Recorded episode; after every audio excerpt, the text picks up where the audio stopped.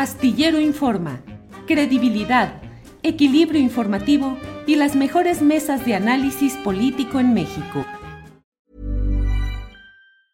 Hey, I'm Ryan Reynolds. Recently, I asked Mint Mobile's legal team if big wireless companies are allowed to raise prices due to inflation. They said yes. And then when I asked if raising prices technically violates those onerous two-year contracts, they said, "What the f*** are you talking about? You insane Hollywood ass." So to recap, we're cutting the price of Mint Unlimited from $30 a month to just $15 a month. Give it a try at mintmobile.com slash switch. $45 up front for three months plus taxes and fees. Promo rate for new customers for limited time. Unlimited more than 40 gigabytes per month. Slows. Full terms at mintmobile.com. Hey, it's Ryan Reynolds, and I'm here with Keith, co-star of my upcoming film, If, only in theaters May 17th. Do you want to tell people the big news? All right, I'll do. Sign up now and you'll get unlimited for $15 a month in six months of Paramount Plus Essential Plan on us. Mintmobile.com slash switch. Upfront payment of $45 equivalent to $15 per month. Unlimited over 40 gigabytes per month. Face lower speeds. Videos at 480p. Active Mint customers by 531.24 get six months of Paramount Plus Essential Plan. Auto renews after six months. Offer ends May 31st, 2024. Separate Paramount Plus registration required. Terms and conditions apply if rated PG.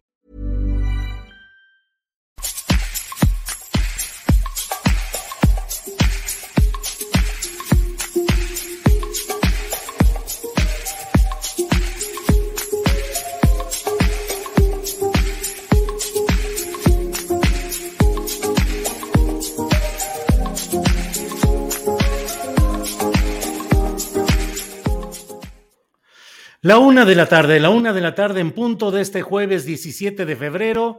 Le agradecemos que esté con nosotros en este programa Astillero Informa que le tiene la información más relevante del día, mesa de análisis en este día sobre temas de seguridad y desde luego entrevistas interesantes. Agradecemos a todos quienes nos acompañan en este esfuerzo. Eh, hoy es un día muy especial. El presidente de la República está en Tijuana desde ayer avisó que iniciaría un fin de semana largo para recorrer varias ciudades del norte del país. Ha iniciado hoy en Tijuana. Tijuana, un sitio donde usted lo recordará, que ha habido diversos acontecimientos que han involucrado pues, violencia contra periodistas, contra eh, conocidos y respetados miembros del gremio periodístico de aquella entidad. Antes de entrar en materia, déjeme poner para usted este video de lo que sucedió hoy en la conferencia mañanera de prensa que se realizó en Tijuana. Andrés Ramírez, por favor. Buenos días, señor presidente. Antes de realizar mi pregunta, los periodistas de Baja California queremos informarle que nuestro gremio está muy lastimado. Como en todo México, trabajamos bajo la sombra de ser atacados y asesinados por nuestro trabajo y los crímenes que se cometen en nuestra contra no se aclaren. Aquí desde Tijuana, donde enterramos a dos de nuestros colegas, Margarito Martínez y Lourdes Maldonado, en menos de una semana no dejaremos de exigir justicia porque no se mata la verdad matando periodistas. Expreso los nombres de los cinco periodistas asesinados en este año en voz alta para que no sean olvidados. A los compañeros presentes, a manera de homenaje, les pedimos unirse con un solo presente. José Luis Gamboa, presente. Margarito Martínez Esquivel, presente. Lourdes Maldonado, presente. Roberto Toledo, presente. Eder López, presente. Bueno, pues esto ha sucedido hoy en Tijuana. Pase de lista con los nombres de los compañeros que a lo largo de este año han tenido este desenlace fatal, eh, que no es eh, una enfermedad o una circunstancia de salud, sino el ataque de poderes contra el periodismo que se está expresando en diferentes espacios y lugares. Por ello es eh, muy importante que reflexionemos y analicemos lo que sucede a lo largo y ancho del país, en todos los terrenos de la sociedad en general y particularmente eh, insistimos en el terreno de periodistas, de defensores de derechos humanos y de activistas sociales frente a empresas de extractivismo que dañan el medio ambiente, que se enriquecen solamente llevándose los recursos naturales y dejando luego destrucción y abandono. Y ahí es donde el Estado mexicano, de sus diferentes expresiones, no está cumpliendo. Para platicar sobre este tema estamos justamente con eh, Sonia de Anda. Sonia de Anda es periodista de Tijuana y ella es quien hoy eh, dio lectura a estos nombres de los compañeros en la conferencia mañanera de prensa. Sonia, buenas tardes. Buenas tardes, eh, Julio. Buenas tardes, a tus órdenes. Gracias, Sonia. Pues viendo la protesta que hoy se realizó en la conferencia mañanera de prensa, eh, preocupados desde luego en general por lo que sucede y en particular por esa omisión en hacer públicas las indagaciones respecto al caso de nuestra compañera Lourdes Maldonado. A unas horas de haber sucedido esto, ¿qué reflexión tiene, Sonia? Pues mira, eh, eh, nosotros de alguna forma seguimos con el reclamo de que no tenemos claro el móvil, que entendemos o queremos aceptar de alguna forma o tomarle esta palabra al presidente y a su equipo de seguridad que nos habla de un tema de cuidar el debido proceso para no revelar ciertos, eh, más bien no permitirnos acceder a las audiencias de los tres imputados por una cuestión de cuidar eh, testigos y por cuidar eh, que todavía vayan a atentar contra el autor material, como lo expusieron en este informe, donde hablan de que ciertos eh, eh, agresores a periodistas han sido asesinados precisamente para ocultar qué es lo que hay detrás de un crimen de periodistas. Eh, no nos revelaron gran cosa, en realmente lo único que tenemos es una promesa de que van a seguir aplicando órdenes de aprehensión, pero digamos que por lo menos tenemos una promesa de que van a eh, seguir revelando las cosas. Nos genera, digamos, eh, cierta ansiedad el, no tener acceso a estas audiencias, que a pesar de, del tema de cuidar a los testigos y demás, pues no debería de ser algo limitado de que con este caso sí, con los otros no. Eh, finalmente, eh, nos quedamos cortos, sin embargo, digamos que le tomamos la palabra, ¿no? Sonia, ¿cómo organizaron hoy esta expresión del sentir de periodistas de Baja California? ¿Se pusieron de acuerdo cuando llegaron? ¿Fue algo espontáneo? ¿Cómo estuvo, Sonia? No, fíjate que eh, nosotros tenemos un colectivo que se llama Yo sí soy periodista, donde estamos integrados casi 100 periodistas de Baja California. Eh, y bueno, eh, eh, hemos integrado un comité de reacción que le llamamos, y en este comité eh, trabajamos desde anoche sobre un pronunciamiento que fuera respetuoso, contundente, pero que no nos involucráramos en el conflicto que trae Andrés Manuel con otros medios nacionales y con determinados periodistas, porque lo que a nosotros nos interesaba era reclamar la sangre de nuestros colegas. Entonces, eh, no queríamos una, un momento de confrontarlo solamente eh, para, para que nos arriesgáramos a que nos contestara con que estamos prestándonos a intereses eh, que pretenden socavar su gobierno, sino que nos diera una, una respuesta un poco más clara de lo que debemos esperar. Hay algunos que eh, sienten que deslindó, por supuesto, al exgobernador Jaime Bonilla. Eh, como periodistas, tú sabes que no podemos eh, hacer aseveraciones y decir si efectivamente Jaime Bonilla está detrás o no lo está. tenemos que esperar que las autoridades lo definan y, y bueno, estamos pues en, en, esta, en este impasse. Realmente no nos, no nos anunciaron nada, solamente nos rindieron un informe de cómo han actuado en otros casos, pero lo cierto es que sigue el tema de la impunidad ahí lacerando a un gremio que, eh, volvemos a repetir, seguimos estando lastimados. Sonia, el presidente dijo que no hay indicios que apunten a responsabilidad del exgobernador Jaime Bonilla. ¿Cómo toman este indicio que comenta el presidente? Quiero pensar que tiene los elementos eh, de juicio suficientes, que son los que a lo mejor a nosotros nos han ocultado, eh, pero volvemos a lo mismo, seguimos indefinidos, sobre, sigue, la indefinición del móvil.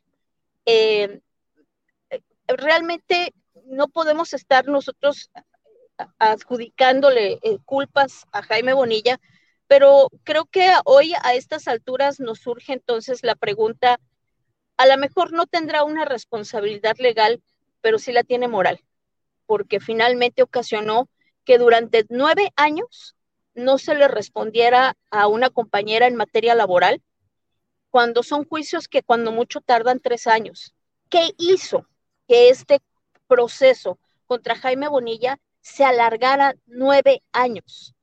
Entonces, eh, ahora vamos a tener entonces que buscar respuestas en materia laboral para que alguien nos explique cómo es que nuestra compañera se volvió un tema vulnerable debido a, pues a lo mejor a intereses que protegieron a Jaime Bonilla para no responsabilizarlo de un hecho que al final de cuentas le dio la razón a Lourdes Maldonado.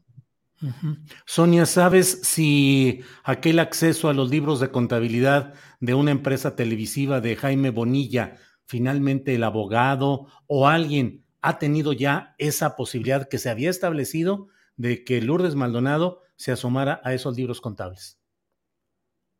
No, no, no, para nada. E, es más, el abogado se fue de la ciudad. Eh, a los tres días eh, terminó diciendo, yo estoy espantado, eh, tengo miedo y, se fue, parece ser que a, Estados Unidos. lo que sí dijo es que esto, este proceso que había ganado Lourdes prácticamente quedaba en manos de la familia para que continuara reclamando lo que ya se había relativamente acordado. Y bueno, pues dependerá de la familia que quiera hacerlo. Y bueno, pues yo creo que el mensaje estuvo también muy claro, ¿no? Entonces no, no, no, no vemos a una familia eh, eh, exigiendo propiamente, eh, retomando más bien la exigencia de Lourdes Maldonado. Sonia, con la llegada de un nuevo gobierno han cambiado algo las cosas, no digo específicamente en el tema de Bonilla y de Lourdes y de Margarito, sino en general. ¿Han cambiado las cosas o sigue más o menos la inercia? Mira, eh, creo que es muy pronto para decir que han cambiado las cosas. E, este gobierno inició en noviembre del año pasado, pues apenas tiene, ¿qué te gusta? Tres meses, ¿no? Eh, tres, eh, casi cuatro meses, y finalmente no, no podemos ahorita percibir que hay cambios sí vemos una confrontación muy fuerte entre el gobierno de Marina del Pilar y Jaime Bonilla. Eh, vemos el intento de, por ejemplo, del exgobernador por eh, mm, definir con su grupo que Marina del Pilar tiene alianzas con los panistas de aquí de Baja California. Y bueno, este, eh, esto lacera finalmente y obstaculiza muchas cosas se mete el tema político en crímenes que no deberían de estar politizados, como el caso de Lourdes Maldonado. Sí. Sonia, eh, ¿alguna otra acción que tengan pensado? Solo digo, evidentemente es muy importante hoy lo que hicieron porque le da una resonancia nacional, pero ¿qué sigue? Eh, vamos a ir definiendo de alguna forma con etapas eh, precisamente la exigencia. Ahora vamos a esperar no sé, un tiempo prudente. Todavía tenemos que reagruparnos nuevamente para pues esperar resultados en el caso de Margarito Martínez, que está muy claro este asunto de eh, que fue víctima de la delincuencia organizada, de la irresponsabilidad de un bloguero que lo señaló en redes sociales y que eh, y también lo que sí estamos muy firmes es en revisar este tema del mecanismo de protección a periodistas, porque en ambos casos eh, estamos viendo una falla. Margarito pidió el mecanismo. Digo, a lo mejor muchos no entenderán este por qué se me salen de repente las lágrimas. Lo que pasa es que Margarito y Lourdes se acercaron a mí a pedirme el mecanismo, que los, los incorporara o los ayudara a incorporarse, porque tu servidora es consejera del mecanismo de protección a periodistas y defensores de derechos humanos en Baja California.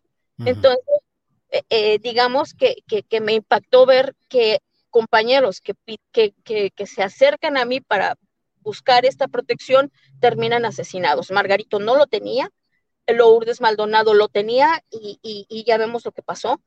Y claro, hay un tema muy complicado porque se, ha se están buscando acceder a este mecanismo voceros de narcos que se están erigiendo como blogueros, que incumplen por completo la ley en materia de libertad de expresión, que incumplen por completo el debido proceso, no respetan la ley general de víctimas y todavía cuando hace todos estos incumplimientos aspiran a acceder al mecanismo de protección y, y se los dan, que eso es lo peor.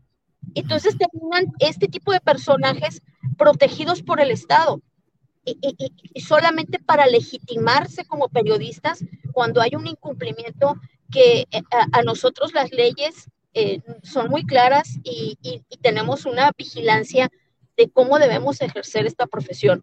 Entonces, nuestra presión hoy está enfocada a, depurar este mecanismo, a que realmente se le otorgue una verdadera protección a compañeros que realmente están en riesgo y no que tampoco respondan a bote pronto. Ahorita con lo que sucedió de Margarito y Lourdes, eh, eh, eh, han estado informando que hay más de una docena de solicitudes de protección de periodistas. ¿De dónde? ¿De dónde salieron todos estos periodistas amenazados? tu servidora está también en el mecanismo, pero porque fue evidente que, me enfrenté a, una serie de cosas, pero aún así se vuelve un tema relativamente inmoral que estemos sacando un policía de las calles para que nos cuiden eh, eh, de una manera en especial. A estos blogueros relacionados con estos asuntos. Sí, claro, sí, claro. Tenemos un caso, Mariano Soto fue uno, un bloguero que hace cinco años eh, el señor tenía eh, publicaba en redes sociales las caras de las víctimas, hacía como encuestas diciendo, si me dan tantos likes, les publico las cabezas de, las mujeres asesinadas. Eh, ese tipo de, cosas que, como periodistas jamás haríamos. Este señor eh, era un bloguero que llegaba incluso con información antes que los policías. Evidentemente manejaba el lenguaje de las, de, los grupos criminales. Los periodistas aquí nos hemos negado a ser voceros de narcos. Nosotros no andamos publicando las lonas, los narcomensajes de estas personas y, ellos con toda la libertad del mundo lo hacían. A lo mejor no es ilegal, posiblemente inmoral, pero lo protegieron, lo sacaron, sacaron de Baja California, le dieron el mecanismo, lo, le dieron recursos, le dieron policías, custodias y aparte le dieron hasta, hasta una, un, departamento rentado en la Ciudad de México. Y desde la Ciudad de México nos amenazó a cuatro periodistas cuando empezamos a insistir que no era correcto que una persona que violaba la ley en materia de libertad de expresión estuviera siendo protegido por el Estado. Entonces, han habido este, este tipo de casos. Al final de cuentas, mataron a Mariano Soto, lo sentenciaron por extorsión el señor, estando protegido en el mecanismo, extorsionó durante un año a, un empresario y todavía con la sentencia de semiprisión, él seguía estando en el mecanismo. Eso no es, eso es increíble, eso no debe de pasar. Entonces el mecanismo no es para proteger delincuentes. Una cosa es que se proteja la libertad de expresión y otra muy diferente, que no se fijen que están protegiendo personas que vulneran eh, las leyes en materia de libertad de expresión. Sonia. Sonia, pues muchas, muchas gracias por tener este testimonio directamente en esta ocasión. ¿Algo los buscaron algunos funcionarios del gobierno federal para alguna comunicación o algo? ¿O no ha habido nada, Sonia? No, por el momento no. Este, nos quedamos con la promesa de que va a venir Alejandro Encinas aquí a Baja California. Eh, como sabrás, hay unas mesas de eh, de análisis que están haciendo en, la Subsecretaría de Gobernación para revisar este tema del mecanismo y habían excluido a Tijuana. Saben que Tijuana eh, hemos sido un grupo de periodistas muy insistentes en este tema de la revisión del mecanismo y hoy nos dice el presidente que, que viene la próxima semana. Entonces, por lo menos nos vamos a hacer escuchar otra vez.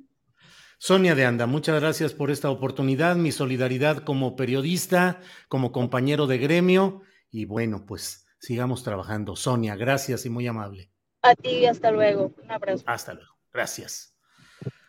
Bien, pues esto es lo que está sucediendo y es una demanda a la cual yo me adhiero. ¿Qué pasa con este mecanismo de protección a periodistas y a defensores de derechos humanos? durante mucho tiempo, y es sabido en el gremio periodístico, durante mucho tiempo este mecanismo sirvió para otorgarle protección, escoltas, carros, vehículos, camionetas blindadas a periodistas eh, cercanos al poder, protegidos por el poder, que mm, con una narrativa de decir que estaban siendo acosados o amenazados, eran atendidos benévolamente por las autoridades para decir protéjase. Y de verdad que muchos de los nombres de los periodistas famosos, como ahora se está diciendo, periodistas de élite especializados en asuntos de difusión de, de crimen, de justicia y todo esto, eh, sin una respetabilidad real en el gremio ni en la sociedad, es simplemente metían su cartita en acuerdo con los funcionarios y ya les ponían cuatro, seis policías, un vehículo blindado, el Estado pagaba, el gobierno pagaba eh, la gasolina, los alimentos, todo lo que fuera necesario y los señores andaban, llegaban a cualquier lugar con sus guaruras, no porque hubiera realmente, desde mi punto de vista, una, una amenaza real a su seguridad, nunca les pasó nada, ni con guaruras ni sin guaruras, pero pues lo usaban como una forma de prepotencia, demostrar cuánto era su poder y que podían tener sus guardaespaldas y sus vehículos blindados. ¿Por qué? Porque se arreglaba en asuntos de cúpula, así se hacía. Hoy, ese mecanismo, ¿a quiénes protege? ¿Cuántas personas? ¿Por qué? ¿En qué casos? Eso es importante que lo veamos a nivel federal y a nivel de los estados. Eh, conozco muchos periodistas amenazados, muchos, y no siempre han tenido la protección que muchas veces es efímera, es de semanas, de meses y adiós, se acabó y ya. Eh, es muy importante que vigilemos que los recursos públicos destinados a la protección de periodistas y de defensores de derechos humanos realmente se concentre en los verdaderamente amenazados y que no se conviertan en mecanismos para suministro de recursos públicos para personajes solo porque son cercanos al poder o porque lo han sido. Yo creo que no. En fin, eh, pues hemos dado esta información, es, eh, es importante que, lo veamos, que lo analicemos lo que está sucediendo. Eh, la protesta de hoy de Baja California me parece absolutamente legítima. El presidente de la República dio, expresó ahí sus em, expresó desde luego su solidaridad y la lucha y que el presidente de México nunca va a estar en un plan de ir contra los periodistas, pero bueno, se requieren también soluciones y se, necesitan más, em, más precisión en lo que se hace y sobre todo la palabra básica, justicia. Mientras no haya justicia, mientras siga habiendo impunidad, todo esto va a ser puro rollo de un lado y protestas y quejas y denuncias del otro, porque así están las cosas. Bueno, vamos a seguir, vamos a seguir en este día. Déjeme decirle algunos temas interesantes de esta ocasión. Em, para quienes eh, esperan, porque la anunciamos, la entrevista con eh, Fabricio Mejía, no pudo estar con nosotros, estaba programado para la 1.05, vamos a empezar a esa hora, eh, nos avisó que no podría estar por razones de tráfico y de, cuestión de tiempo. Esperamos programarla para otra ocasión, pero por hoy no, no vamos a tener a Fabricio Mejía. Bueno, le voy diciendo que Karime Macías, mire, este es otro tema, es un tema, Karime Macías, quien fue esposa de Javier Duarte, el gran responsable de tantas cosas negativas que se hicieron en Veracruz, no solo del desastre administrativo, sino todo lo que implicó eh, la catástrofe general en la que metió este hombre, Javier Duarte de Ochoa, acompañado venturosamente por quien era entonces su cónyuge, em, Karime Macías. Bueno, se divorció después de que usted recuerda que oficialmente fue encontrado Javier Duarte de Ochoa en Guatemala, eh, hasta ya antes de que lo encontrara la justicia federal de la etapa de Peña Nieto.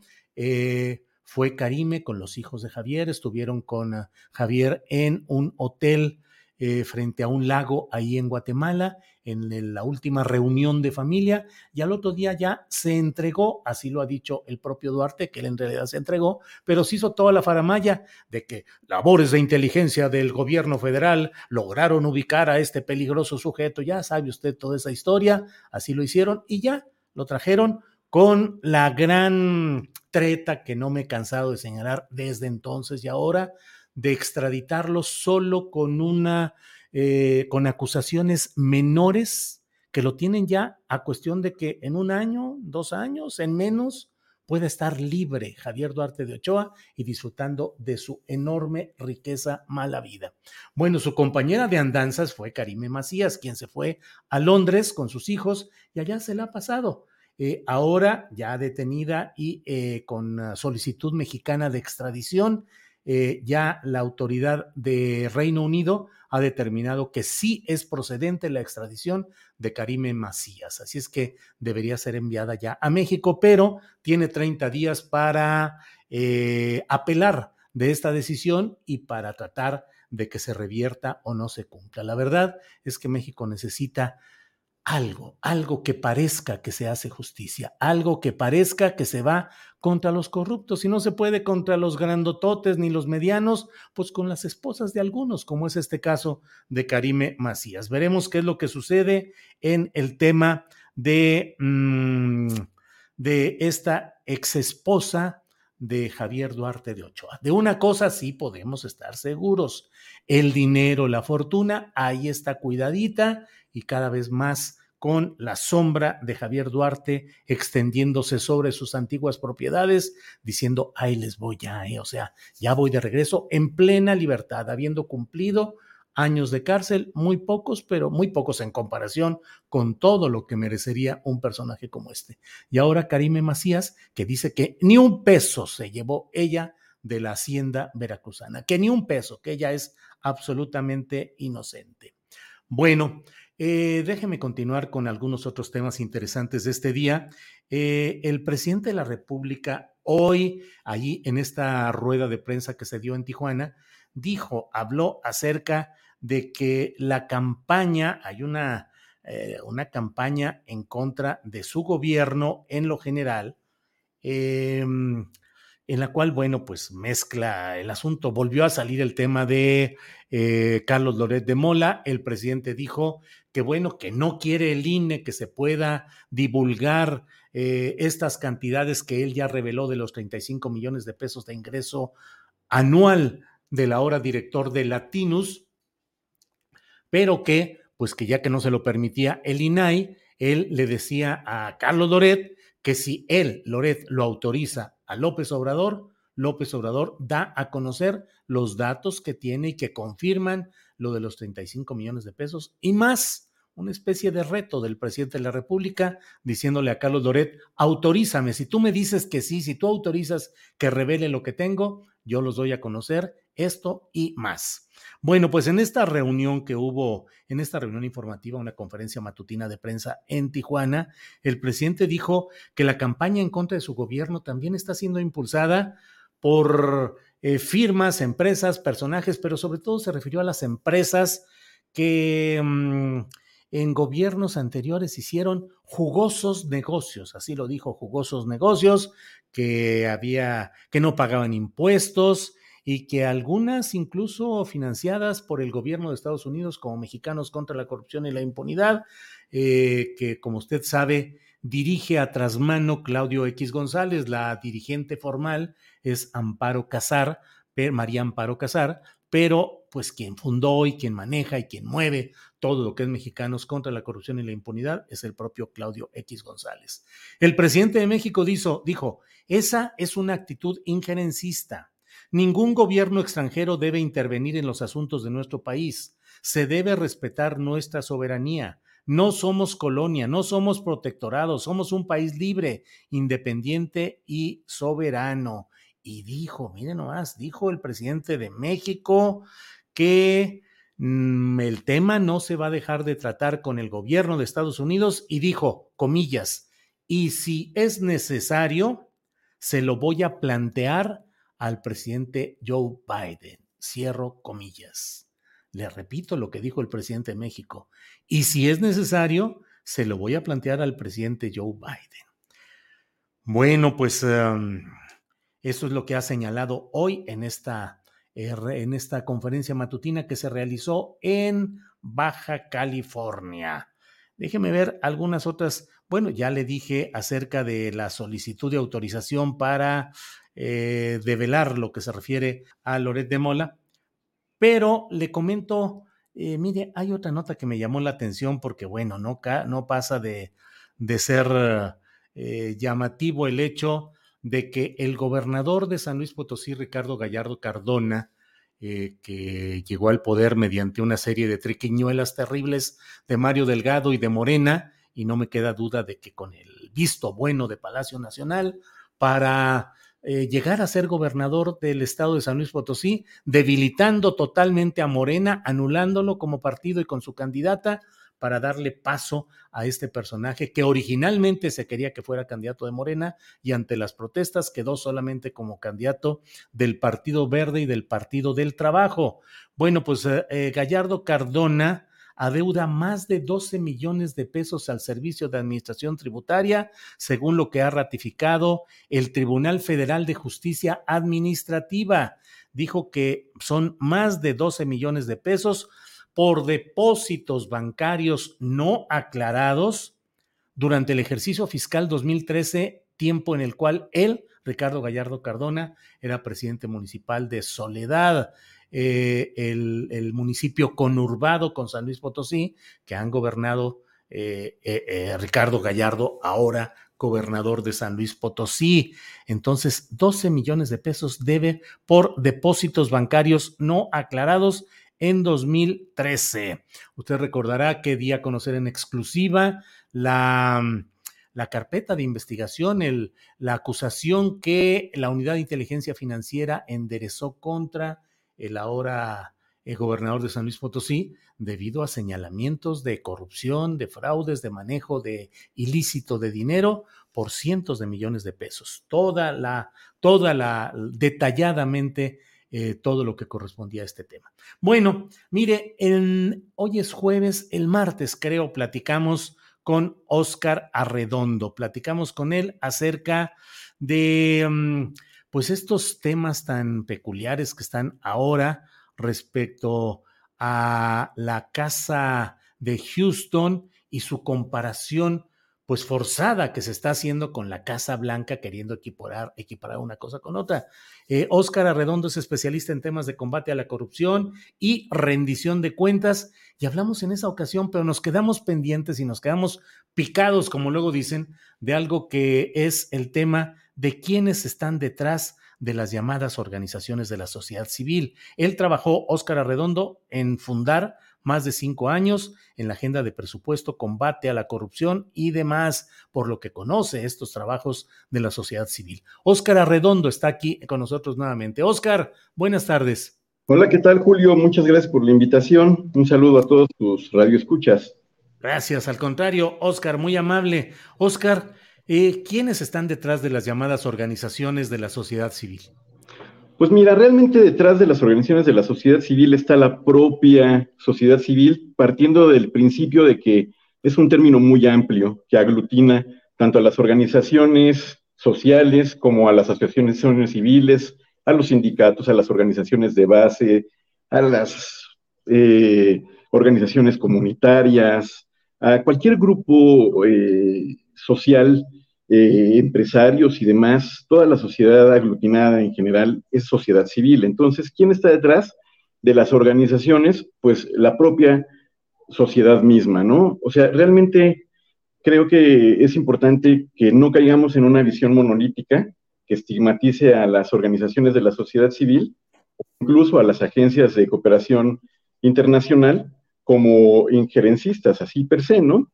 Eh, y tampoco caer en la lógica de que el Estado tenga que vigilar o sancionar el rol de la sociedad civil organizada, porque realmente detrás de la sociedad civil están los mismos grupos que vemos que se manifiestan en la sociedad como, como la vemos, ¿no? Lo que debería suceder es que en la, la sociedad civil esté enfocada a temas que mejoren los aspectos de la vida cotidiana, de la vida social, ¿no?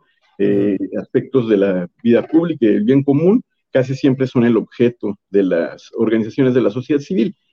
Pero es un hecho de que muchas empresas tienen sus propias fundaciones o sus propias organizaciones de la sociedad civil y estas empresas o estas fundaciones a la vez financian a otras eh, instancias, eh, organizaciones no gubernamentales que tienen distintos fines. Puede ser la niñez, eh, los derechos humanos, la alimentación, pero sí, o sea, fundaciones y organizaciones de la sociedad civil las puede tener tanto un grupo de ciudadanos preocupados por el campo que se organice en, torno a una mejor gestión ejidal, como también lo puede crear la Fundación Ford, ¿no? O Chrysler o, cualquier otra gran empresa puede, puede apoyar a, a, organizaciones de la sociedad civil o tener su propia fundación que a la vez apoye causas sociales, ¿no? Oscar, ¿y qué tanto los intereses de esas grandes empresas o corporativos que dan eh, donativos, qué tanto definen o influyen en la actividad de esas organizaciones? Pues muchas veces estas organizaciones, eh, cuando son organizaciones que se dedican a la incidencia de las políticas públicas, porque es completamente legal que haya una organización civil o social, una organización no gubernamental que se dedique a buscar incidir en la mejora de las políticas públicas, y es también completamente legal que estas organizaciones tengan apoyos, tanto de empresas como apoyos internacionales. Entonces, eh, las empresas que apoyan a organizaciones que hacen incidencia, pues pueden ser, este, como te digo, una empresa muy grande que pueda crear su propia fundación, o pueden ser empresas que apoyen a fundaciones ya existentes, como por ejemplo, no sé, este, la fundación o una organización que pueda estar eh, apoyada por, por distintas empresas, o la propia eh, Coparmex en algún momento apoyó mucho no, no sé en particular si a organizaciones eh, de la sociedad civil, pero sí apoyo mucho, por ejemplo, la creación del Sistema Nacional Anticorrupción en el momento en el que se estaba haciendo. También, obviamente, apoya a las organizaciones que están dentro de su propio círculo eh, empresarial. Hay otros países en el mundo, las grandes potencias regularmente tienen agencias de desarrollo internacional que también financian distintas este, organizaciones. Eh, digamos que cualquiera puede crear una organización siempre y cuando sea lícita y no tenga fines de lucro, ¿no? ¿Y qué tanto en eh, el momento político que estamos viviendo, en el cual el propio presidente de la República dice que va a ir con, que puede decirle al propio presidente de Estados Unidos, Joe Biden, del financiamiento en específico de mexicanos contra la corrupción y la impunidad? ¿Qué tanto ahí el apoyo económico define agendas políticas. Ah, no, definitivamente. Por ejemplo, Mexicanos contra la Corrupción, pues no se creó en el sexenio de Andrés Manuel López Obrador, se creó en el sexenio pasado y realizó una función, eh, yo creo que verdaderamente buena, ¿no? Hicieron muy, buenos, este, muy buenas investigaciones, tenemos ahí la estafa maestra, tenemos también todo lo de la operación Zafiro, este, hay grandes investigaciones desarrolladas por, por, Mexicanos contra la Corrupción. Eh, y obviamente sí, en su momento eh, se luchó y se peleó por la corrupción que estaba sucediendo en la administración pasada. No obstante, cuando eh, Claudio X González se convierte en el líder moral y probablemente económico de la oposición aglutinada, PRI, PAN, PRD, en ese momento empieza a haber intereses políticos, intereses de mayor golpeteo que, tendrían que analizarse, ¿no?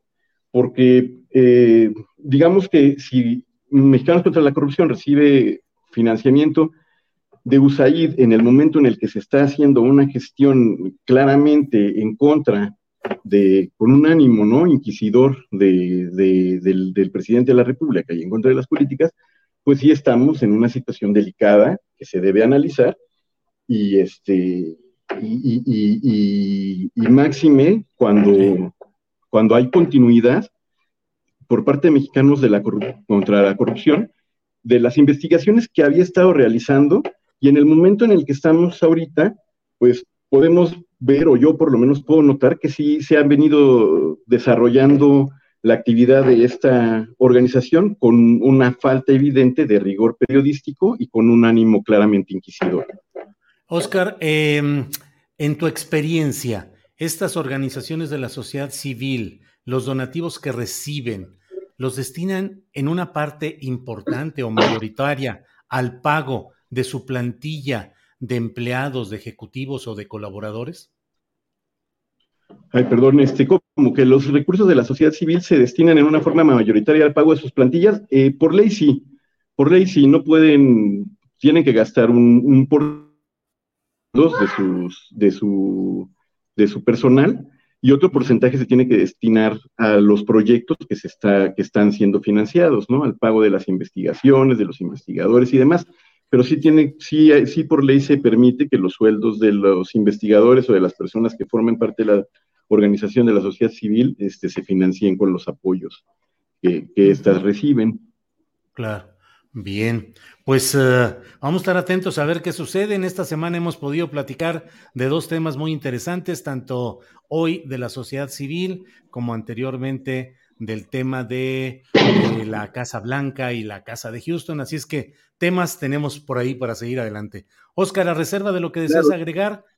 Sí, perdón. Pues quisiera yo agregar realmente que, que con independencia el rol que estén jugando hoy en día las organizaciones de la sociedad civil, pues es un reflejo de la riqueza democrática de las sociedades. Y cuando una eh, organización o una persona o un grupo de personas pretende capturar el término sociedad civil eh, sin, sin, que haya una reacción. Perdón. No hay problema, no hay problema. Así estamos todos en casa con calma. Este, atiende si eh, quieres, si necesitas atender algo, atiende. No, no, no, termino nada más. La, la idea es este. Con calma, estamos, estamos todos, siempre estamos todos con estas transmisiones a través de Internet que nos hacen que estemos mm, pendientes y atentos a muchas circunstancias domésticas, familiares de toda índole. Viera usted cuántas cosas suceden en todo lo que implica el manejo de este tipo de encuestas y de todo lo que tenemos. Bueno, vamos ahí, vamos ahí. Creo que ya debe estar por ahí. Una disculpa, Julio. No, no, hombre, por pues, favor, ni me digas. es ese tema de la captura del término de sociedad civil, que yo creo que es un poco también preocupante que podamos permitir como, como sociedad en general que se apropien, que se capture este término con fines políticos, con fines de golpeteo al gobierno. Eh, la sociedad civil, como dije antes, es, da cuenta de la riqueza enorme de, la, de las causas sociales que hay en un país, de campesinos, de sindicatos, de todo. Y cuando estos grupos este, que están organizados en torno a una causa social no reaccionan frente a una captura de este nivel, como lo que estamos viendo en Twitter, con el ter, que, que, se aglutina la sociedad civil aparentemente en torno a un comunicador que es deshonesto, si no vemos reacciones, pues también es una señal preocupante. Yo creo que es una señal preocupante que deberíamos de poner, eh, en donde deberíamos de poner atención. Y, pues la sociedad civil debe responder ante este tipo de, de, intentonas, ¿no? Claro. Bien, pues Oscar, muchas gracias por esta oportunidad de platicar y seguiremos viendo algunos otros asuntos. Por esta ocasión, te agradezco todo, Oscar, muy amable. Te agradezco mucho, Julio, y una disculpa aquí, este, ya sabes, los demoles de la, de la así familia. Así es, ni digas, ni digas, ah, así es esto, sin problema. A, Michelle, mi. Hola, Michelle. Hola, Michelle. Saludos, saludos, que estén bien. Este. Que estén muy bien. Gracias. Un abrazo, Oscar, hasta luego. muy bien. Gracias. Muy amable. Gracias, hasta luego. Bien, pues uh, vamos a seguir adelante con nuestra eh, um, con nuestro programa, con nuestra programación. Como le he dicho, hay mucha información interesante en este día que la estamos compartiendo. Y mire, vamos a tratar de enlazar en un momentito más al senador de Quintana Roo por Morena, o al menos todavía por Morena, José Luis Pech, médico. Ah, ok, está, está por teléfono. Muy bien, muy bien, gracias. Eh, senador de Morena por Quintana Roo, quien anuncia rompimiento con la candidata de Morena a gobernar, Mara Lezama, candidata de Morena y el Partido Verde, y dice que no va a apoyar su candidatura. Está por aquí, por la vía telefónica, el senador José Luis Pech. Eh, senador, buenas tardes. Don Julio, muy buenas tardes, a sus órdenes. Gracias, muy amable. Eh, doctor, ¿qué significa el anuncio que hizo ayer de que no hay condiciones para consolidar la unidad de Morena en Quintana Roo? Y bueno, que usted se retira de ese planteamiento, según entiendo, y no va a apoyar a la candidata oficial de Morena, Mara Lezama.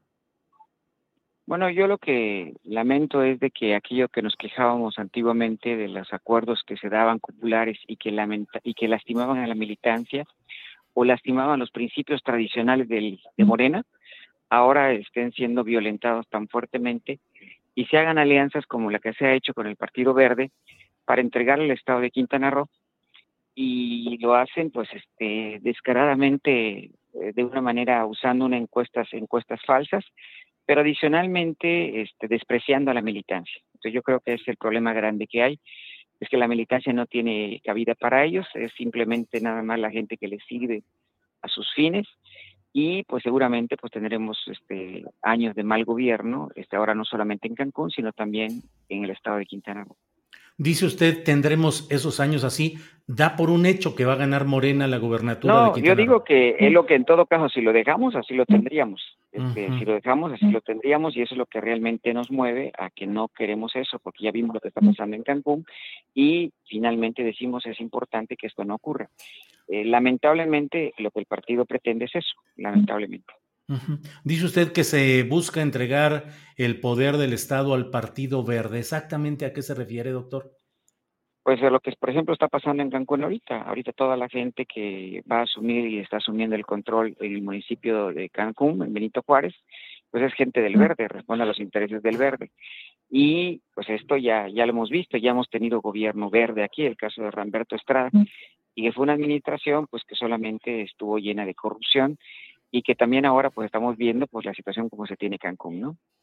Y entonces yo lo que considero es que lamentablemente eh, los acupulares de este tipo por entregarle un Estado a un partido que no representa los principios que apregona Morena, pues es lamentable porque lastima mucho a la militancia y bueno, eh, hace cargar además este, a ese partido pues con todo el desprestigio que trae asociado el, el todo el grupo del, del, verde, ¿no? La mafia verde en todo caso. Eh, José Luis Pez, senador, diría yo, todavía por Morena, pero de eso hablamos ahorita en, un, en unos minutos, pero le preguntaría, usted buscó unirse con Mara Lezama, y supongo que si buscaba unirse... buscar, lo que, lo que buscamos es tratar de que hubiera un gobierno que fuera un gobierno que tal como se pregona, sea un gobierno que no robe, no mienta y no traicione. ¿Cómo se habría conseguido eso? Esto se, pues, integrando gente valiosa que estuviera en las posiciones, en, posiciones importantes, porque eh, la, la, candidata en teoría no tiene, no tiene una experiencia administrativa y lo que se intentaba era buscar que hubiera un Congreso que realmente tuviera representantes que pudieran hacer un equilibrio al poder del Ejecutivo estatal y por otra parte integrar también a gente de la militancia, gente profesionista en posiciones que pudieran tener este impacto dentro de la administración pública. Esto no se ha logrado. ¿Cuántas eh, candidaturas buscaban, doctor? Nosotros hasta habíamos pedido tres diputaciones, de un total de 15, son 25 en total, pero son 15 de mayoría y 10 de las otras, tres. Pero, este... ¿Y qué eh, cargos en el gobierno? No, se pudo. Y teníamos posiciones pedidas, habían, porque inclusive se, estaba en la posibilidad de mover las posiciones que, que se pudiera hacer en todo caso pero finalmente esto no avanzó. Y entonces este al no avanzar y estarle dando vueltas y vueltas y vueltas a pesar de los intentos de otras partes por conciliar intereses que nunca se pudieron lo que encontramos simplemente es que había un desprecio eh, eh, simple y sencillo a la militancia y al final cuando ya quisieron al final pactar pues ya simplemente ya no vamos en ellos. Nosotros creemos que ya cualquier pacto que se haga con, con ella es un pacto que no va a cumplir y que bueno solamente va a dar más dolores de cabeza en el futuro eh, con el agravante de que tendrás que con el agravante que si en todo caso ese gobierno llegara a ganar, pues habría que cargar con toda la mala fama de ellos. Por eso no estamos de acuerdo nosotros. Y lo que estamos buscando es que simplemente exista una alternativa para poder enfrentar ese gobierno que, que viene del verde y que realmente este, pues traiciona todos los principios ideales de la mayoría de la militancia de Morena. Ajá. Doctor José Luis Pecho, usted nos está hablando y se lo agradezco con mucha claridad de las aspiraciones de integrar candidaturas, cargos en el gobierno estatal. así se hace la política, doctor. O sea, el, el plantear. La única. Mm. La única forma que se tiene es compartir la, el, cogobierno, porque por eso, por eso se hacen las alianzas políticas, no, no solamente en México, en todo el mundo, y se trata de integrar programas, se trata de integrar principios que reflejen que en todo caso ese gobierno vaya a cuidar lo que tiene que cuidar. Como decíamos, estamos tratando de buscar un gobierno que no robe, no mienta, no traicione, pero esto ya era virtualmente imposible. Y entonces esto yo creo que es mejor hacerse un lado, el partido ya tomó una decisión, y hacerse un lado y por nuestra parte no manifestar que no estamos de acuerdo, y bueno, tratar de buscar la forma para que en todo caso Quintana Roo logre tener un gobierno decente. ¿Se va usted al movimiento ciudadano?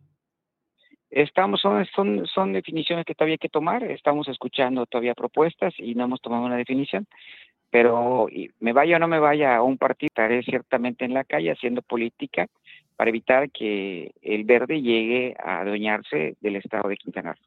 ¿Usted buscará ser candidato a gobernador por un partido distinto a Morena?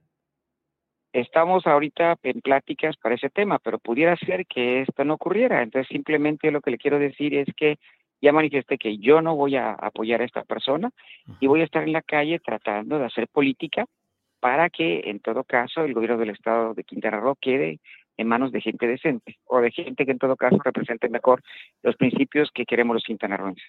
¿Renuncia ya a Morena? Yo no he renunciado a Morena y yo creo que hay muchos de los aspectos de Morena que son muy importantes todavía a respetar. Hay temas, este no es una esto no es una no es un pleito con los principios ni con ni con inclusive las políticas que el gobierno del federal tiene. Es una ruptura con la administración que tiene hoy Mario Delgado y que es una administración que mantiene dividido a los morenistas en todo el país, porque simplemente hace acuerdos populares para privilegiar a sus amigos, a sus intereses y nos afectan a todos. Eh, doctor, para quienes no conocen la política de Quintana Roo y no conocen la figura específica de Mara Lezama, yo le pregunto para que nos diga cuáles son los aspectos negativos de Mara Lezama que usted impugna en estos momentos. Bueno, yo simplemente eh, va más allá de Mara Lezama, es Mara Lezama y el grupo de personas que la rodean, incluyendo al niño verde. Yo lo que creo es que más, allá de los atributos que yo, claro, más allá de los atributos o de las características que yo pudiera encontrar, están los resultados ella ya gobernó y ahí tenemos los resultados. Tenemos un Cancún con todos los índices de delincuencia, de homicidios, los servicios públicos devastados, están a la vista. Eh, tiene que entrar el gobierno federal a resolver para que en todo caso la ciudad pueda salir adelante. En tres años no se pudo reparar el Boulevard Colosio, que es el boulevard que conduce de la ciudad hacia el aeropuerto. Y ha tenido que entrar el gobierno federal para poder reparar eso ni siquiera sus calles puede reparar y bueno, ya no contemos de las colonias populares donde los servicios de basura son muy malos. De manera que son los resultados que viven los cancunenses los que hoy los tienen realmente molestos, inclusive contra ese gobierno que, está ahorita, este, en todo caso, eh, continuando, pero que llegó con muchos menos votos que la vez anterior.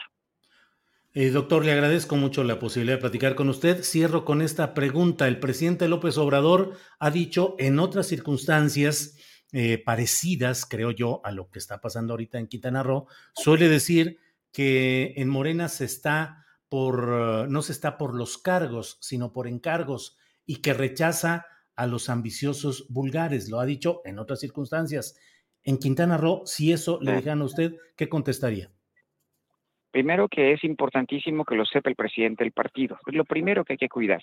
Los de arriba deben dar el ejemplo, los de arriba deben demostrar que las decisiones que se toman no son por ambiciones vulgares, no son para enriquecerse y no son para proteger a sus amigos.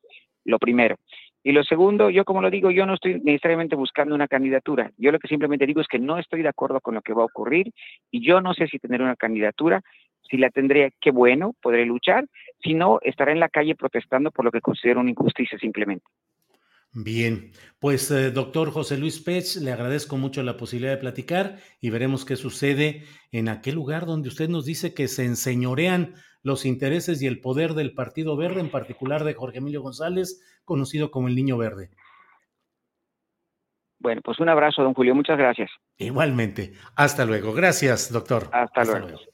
Bien, bueno, pues eh, así están las cosas en Quintana Roo. Agradezco al doctor Pech que nos ha tocado que nos ha tomado la llamada. Desde luego, como en todos casos, pues la verdad es que eh, la política local, las políticas de los estados suelen estar llenas de acusaciones mutuas, le digo porque evidentemente veo, eh, digo, ya veo en el chat algunos comentarios negativos del entrevistado, del doctor Pesh, pero eh, pues de todo hay en, en, este, en este tema de, eh, de lo que sucede en la política en Quintana Roo y a nivel nacional, que así están las cosas.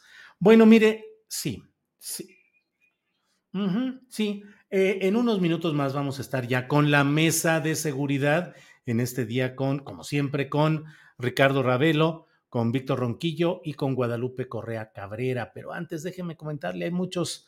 Eh, María Josefa Rodríguez Morín dice, lo mismo hicieron en San Luis Potosí y hoy sufrimos un incremento en la violencia. Ojalá y los ciudadanos de Quintana Roo no lo permitan, pues se le está dando demasiado poder a un partido, que es el Partido Verde.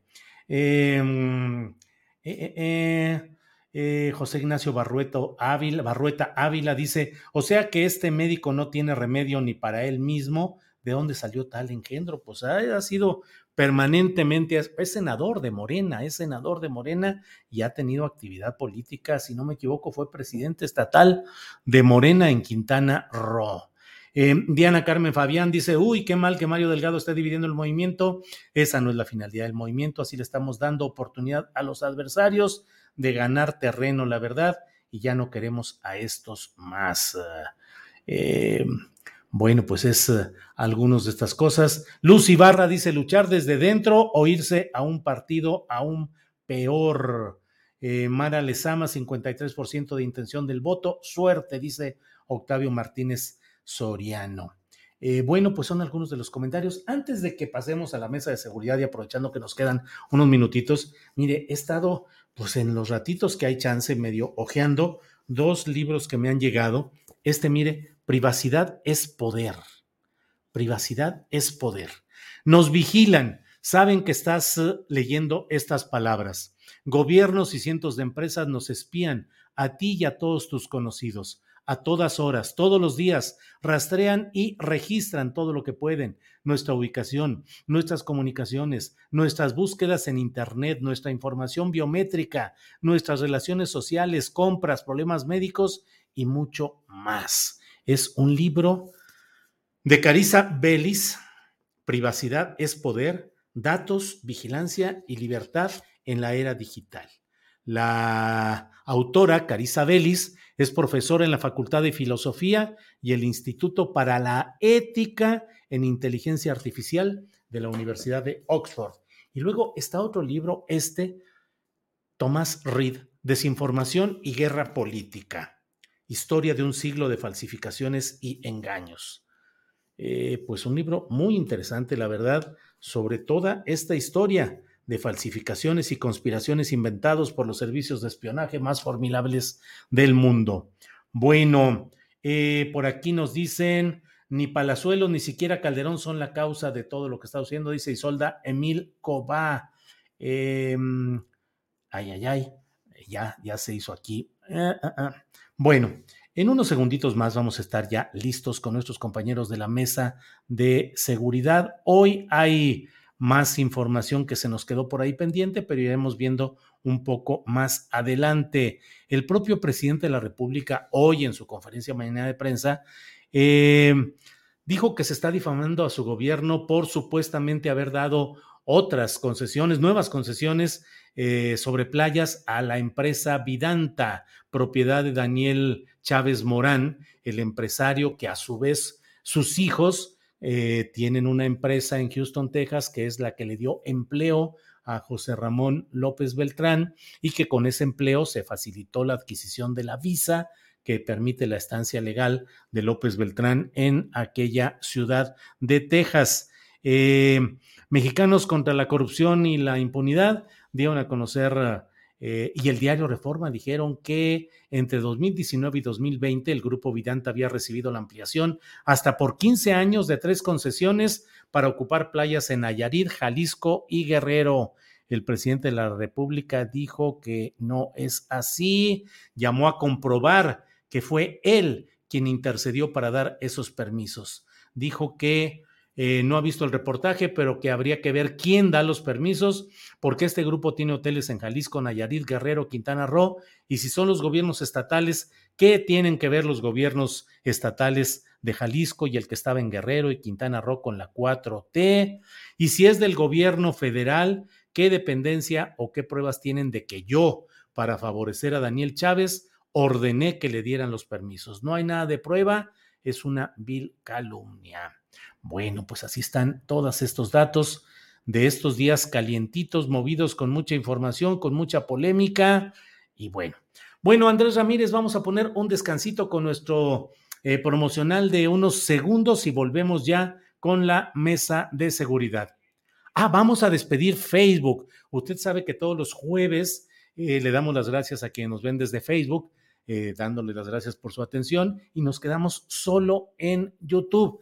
Ya sabe que andamos bien cuidadosos de que no nos desmoneticen y nos vayan a quitar canales y Facebook es más uh, quisquilloso con temas que se van a tratar con seriedad, profundidad, profesionalismo en la siguiente mesa. Pero pues los uh, robots y los algoritmos y esas cosas no, no entienden razones, así es que preferimos no dar motivo para que en Facebook nos vayan a quitar el canal. En Facebook no castigan un programa. En Facebook a las tres eh, castigos que nos manden, nos quitan el canal en completo. Así es que nos la llevamos tranquilo por ahí. Gracias a quienes nos acompañaron en Facebook y nos quedamos en YouTube. Y Andrés, el promocional, por favor, y regresamos con la mesa.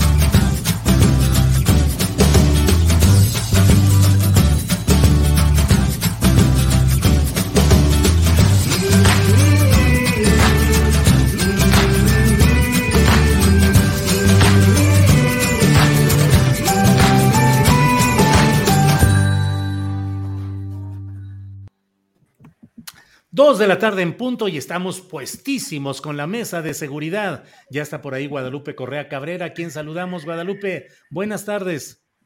Muy buenas tardes, Julio. Aquí un placer estar con ustedes, contigo, con Víctor, con Ricardo, como todos los jueves en la mesa segura. Un placer, como siempre. Muchas gracias. Ricardo Ravelo, buenas tardes. Chuc, chuc, chuc. Chuc, chuc, chuc. Micrófono, Ricardo. No, no, pues seguimos. Ahí está. Ahí. También a mis compañeros Guadalupe y Víctor y al auditorio que nos está siguiendo. Muy bien, perfecto. Víctor Ronquillo, buenas tardes. Hola, buenas tardes. Pues ahí lo mismo, ¿eh? un saludo muy afectuoso a quienes nos escuchan, a los colegas, a ti, Julio, y aquí estamos para dar la batalla y la reflexión de cada semana, mi querido Julio. Eso me parece muy bien, Víctor. Guadalupe Correa Cabrera, eh, vamos entrando rápido en materia. Bueno, es que, pues la mesa de seguridad, tenemos un chorro de temas y también tenemos el tema de este conflicto periodístico, político, de todo lo que está pasando en relación con eh, la Casa de Houston, eh, José Ramón López Beltrán, las respuestas del presidente, las protestas de los periodistas. Eh, empezamos con eso, Guadalupe Correa Cabrera. ¿Qué te parece este tema? ¿Qué reflexionas sobre la multitud de datos y de detalles que hay en este poliedro político y mediático? Claro que sí, Julio. Mira, quisiera hablar de detalles. Todos hemos hablado y en todas las mesas se quiere hablar de eso y se ha hablado de eso. Eh, por parte de la oposición, pues ya sabemos, ¿no? Lo que se quiere buscar. Es bien interesante cómo algunos temas han ocupado, pues, el tiempo y el espacio de aquellas personas que se sienten pues muy lejanas al gobierno de la cuarta transformación y que desde el principio han, han querido pues desestimar cualquier tipo de medida o lo que sea. En este sentido, eh, pues recuerdo al, muy, muy, muy claro, ¿no? El manejo de la pandemia, primero que nada los niños con cáncer, a los hijos del presidente siempre se les ha tenido en la mira, ¿no? La cuestión de Pío es bien interesante cuando uno habla con sus amigos eh, que son o que se o que se manifiestan muy abiertamente en contra del gobierno de la Cuarta Transformación, como hace un año era y Pío y, los niños con cáncer. Ah, esto atiende a una percepción interesante que tiene que ver con el manejo de los medios de comunicación. Y bueno, de la plataforma Latinos también, que sabemos que, bueno, hay personajes muy claros financiando esta plataforma y voces, ¿no? Carlos Lórez de Mola, tenemos a Roberto Madrazo, tenemos aparentemente también una, una relación cercana con el actual gobernador del estado de Tamaulipas, siempre abiertamente encontrado eh, con el presidente, eh, con el presidente eh, Andrés Manuel López Obrador, siempre enfrentado. después tuvo que bajar la guardia por este proceso de desafuero que nunca realmente, en el cual nunca realmente se avanzó. Pero sabemos que existen también la presencia siempre, ¿no? De Mexicanos contra la Corrupción, de Claudio X González, del Instituto Nacional Electoral, lo que se habla día a día en la prensa, ¿no? Lo que se habla día a día, quién es quién, todos conectados, se puede ver cómo, cómo se conectan inclusive en, la magnificación de, las, de los mensajes o en el manejo de la comunicación con relación al SIDA y el CONACYT. Estamos haciendo ahorita un estudio con relación a estos grupos de interés que van detrás de todas estas plataformas de medios y, cómo se magnifican mensajes en diferentes puntos y diferentes temas. Ahorita estamos con el tema de los hijos del presidente, la plataforma Latinos y bueno, por parte de los que apoyan al gobierno de la Cuarta Transformación, pues, este, pues siempre también eh, muy, o sea, una, una atención eh, muy importante a la cuestión de pues lo que pasa en la plataforma Latinos, de Carlos Lórez de Mola, pero vamos a llevarlo esto al tema de la seguridad y al tema de los periodistas los asesinatos de periodistas en México y cómo lo ha tomado la prensa en este momento. Cómo toma también a partir de, bueno, de la ayuda, ¿no? De grupos que son afines a artículo 19, por lo tanto, el Departamento de Estado de Estados Unidos, que ha financiado también a Mexicanos Unidos contra la Corrupción. Y bueno, ciertos personajes que avanzan este tema del asesinato de periodistas en México. No cabe la menor duda que este tema es de, primordial, eh, es, un tema primordial en la agenda pública, es un tema que no puede, que no podemos dejar de investigar, eh, pero también por eso, porque no podemos dejar de investigar, tenemos que ver exactamente qué es lo que está sucediendo y durante en este periodo los, los periodistas siguen muriendo y eso es una gran tragedia, pero bueno, toda este, esta dinámica se fue eh, magnificando y se, se generó en administraciones anteriores. Ahora pareciera ser que la oposición se olvida de ello, se vuelve una cuestión política y aquellos que nunca levantaron la voz, aquellos que nunca apoyaron las investigaciones ni la protección a periodistas, ahora lo hacen un tema político. ¿Es un tema de seguridad? Sí. ¿Qué pasa con los periodistas que se están muriendo? Lo vimos y lo platicamos este, de una forma muy rápida cuando hablamos del tema de Tijuana, cuando vamos del, del problema en Baja California. Pero el manejo de medios, la magnificación, la creación de las granjas de bots y bueno, también estas investigaciones mal hechas, pero muy relaciona, eh, muy, muy vinculadas a que se genere una inestabilidad en un momento muy importante de la discusión de la aprobación de la reforma al sector eléctrico, pues tienen un objetivo, como sabemos, desestabilizar y bueno, generar la percepción de ingobernabilidad, generar esta duda, que aunque sea que estas investigaciones no hayan tenido un sustento más formal, eh, sí se ven relaciones, sí se ven hechos, ¿no? Vamos a ver qué pasa con el tema de Vidanta, ya el presidente eh, responderá, los hijos responderán, pero precisamente en este tema de la casa gris, como le dice la oposición, pues sí pareciera ser que fue una estrategia muy bien armada, muy mal, muy mal hecha la investigación, que se magnificó por ciertos medios. Y como dijo Rafael Barajas el día de ayer, como le dijo a Carmen Aristegui, parecería que fuera una guerra de cuarta o hasta de quinta generación. Eh, de cuarta generación porque estamos hablando de los medios, ¿no? Cómo se enfrentan los grupos políticos y cómo un grupo opositor pequeño eh, está eh, pues haciendo su, lucha en la, en la esfera pública, ¿no? Saben que, que los argumentos no son veraces, son falaces, pero sí tienen capacidad, tienen financiamiento para poder eh, tener un impacto, ¿no? Y esta cuestión de los periodistas es básica. Y yo lo he visto en, otras, en otros momentos, analizando, por ejemplo, cómo algunas fundaciones eh, se enfocan en el tema supuesto de protección a periodistas, pero se han utilizado estos esquemas para hacer que toda la comunicación, que el, gremio de comunicadores, este, eh, eh, o sea, realmente cuestionen al gobierno. Y es bueno que se cuestione al gobierno. El gobierno no nos ha dado seguridad, definitivamente. Pero ¿qué pasa con los periodistas? ¿Por qué mueren los periodistas? ¿Por qué han muerto los periodistas? Creo que son preguntas que no se pueden dejar en el tintero. ¿Por qué? Porque también hay, hay redes, relaciones que no necesariamente son transparentes, ¿no? Entonces, bueno, hay que dejar esta, esta cuestión política para ver la cuestión de fondo, la cuestión de seguridad.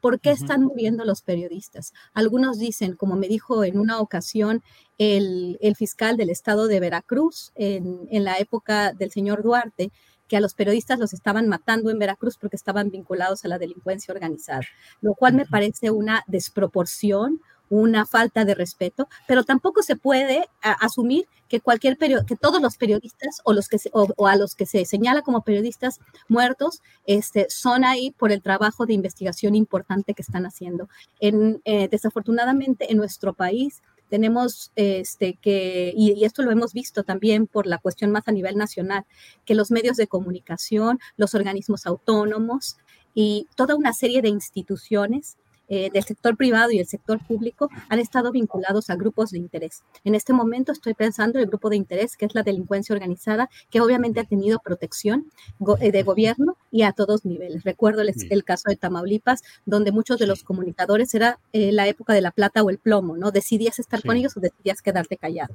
Entonces, en ese sentido, tenemos esta cuestión de la guerra de cuarta generación, el manejo de los medios de comunicación para una cuestión que se tiene que estudiar de manera más profunda. Gracias, Julio. Muy bien. Al contrario, Guadalupe, gracias. Ricardo Ravelo, ¿qué opinas sobre el tema de pues las protestas de periodistas, las denuncias sobre todos los hechos lamentables que hemos vivido?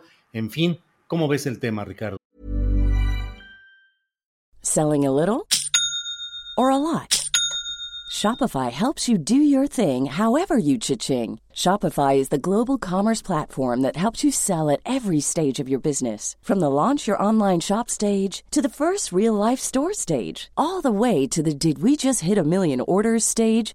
Shopify is there to help you grow. Shopify helps you turn browsers into buyers with the internet's best converting checkout. 36% better on average compared to other leading commerce platforms because businesses that grow grow with Shopify. Get a $1 per month trial period at shopify.com/work. shopify.com/work. Hiring for your small business? If you're not looking for professionals on LinkedIn, you're looking in the wrong place. That's like looking for your car keys in a fish tank. LinkedIn helps you hire professionals you can't find anywhere else, even those who aren't actively searching for a new job but might be open to the perfect role. In a given month, over 70% of LinkedIn users don't even visit other leading job sites. So start looking in the right place. With LinkedIn, you can hire professionals like a professional. Post your free job on linkedin.com slash people today. Sí, Julio, mira, el, el asunto es la, la impunidad que envuelve a los casos de periodistas asesinados Eh, Guadalupe citaba el tema de Veracruz y me hace recordar algo que yo creo que lo que le dijo el fiscal en aquel momento eh, sonaba bastante descabellado vincular la muerte de los periodistas a, su, a sus ligas con el crimen. Y precisamente a partir de esto, eh, yo le pedí al fiscal de Veracruz eh, que me diera acceso a todos los expedientes de los periodistas asesinados. Y me dijo que sí. Y entonces pues me entregaron 15 eh, expedientes de igual número de periodistas eh, asesinados en Veracruz en esa etapa finales del gobierno de Fidel Herrera y todo el gobierno de Duarte. Eh, no todos los casos tenían que ver con delincuencia organizada, eh, pero sí había por lo menos tres o cuatro que estaban relacionados. Eh, dos una periodista del periódico Notiver que era la que le pagaba a los periodistas el embute, que a su vez le entregaban la célula de los Zetas en Veracruz. Esta periodista fue decapitada. Su cuerpo fue abandonado en, el, en Boca del Río, a espaldas del periódico Imagen. Ahí un, un pepenador que pasaba todos los días a las 4 de la mañana fue el que alertó a la policía de que ahí había una mujer decapitada, el cuerpo por un lado y a un metro la cabeza, con un mensaje que decía, eh, los amigos también traicionan. Atentamente, X, ¿no? el jefe de plaza de los Zetas. Y el asunto es que, bueno, le entregaban a esta mujer, eh, Yolanda Ordaz, se, llamaba la periodista, le entregaban un sobre con una suma de dinero eh, cuantiosa para repartir entre columnistas, reporteros, jefes de redacción, fotógrafos, con la única petición de que cuando hubiera asesinatos en Veracruz le echaran la culpa al cártel de Jalisco o a otra organización criminal, menos a los Zetas. Entonces, bueno, eh, por lo menos hay tres o cuatro casos eh, documentados de que los periodistas sí estaban relacionados con la delincuencia organizada. Ahora, las investigaciones ya no avanzaron, están estancadas, eh, tanto en Veracruz como en, la Fiscalía General de la República. Lo que nunca se despejó fue la, la pregunta de cómo se relacionaron con el crimen, si fue voluntario o fue forzado. Esto jamás quizá lo vayamos a saber porque las investigaciones están archivadas y los casos están impuros.